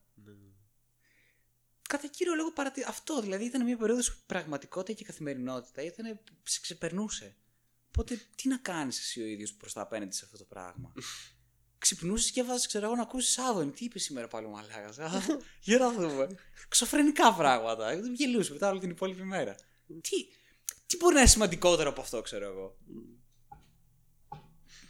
Και είναι και όντως, στην Νέα Σμύρνη. Μαλάκα. Χάμισε. Ελλάδα. Θες το κλείσεις? Λοιπόν, αυτά ήταν. Πόση ώρα?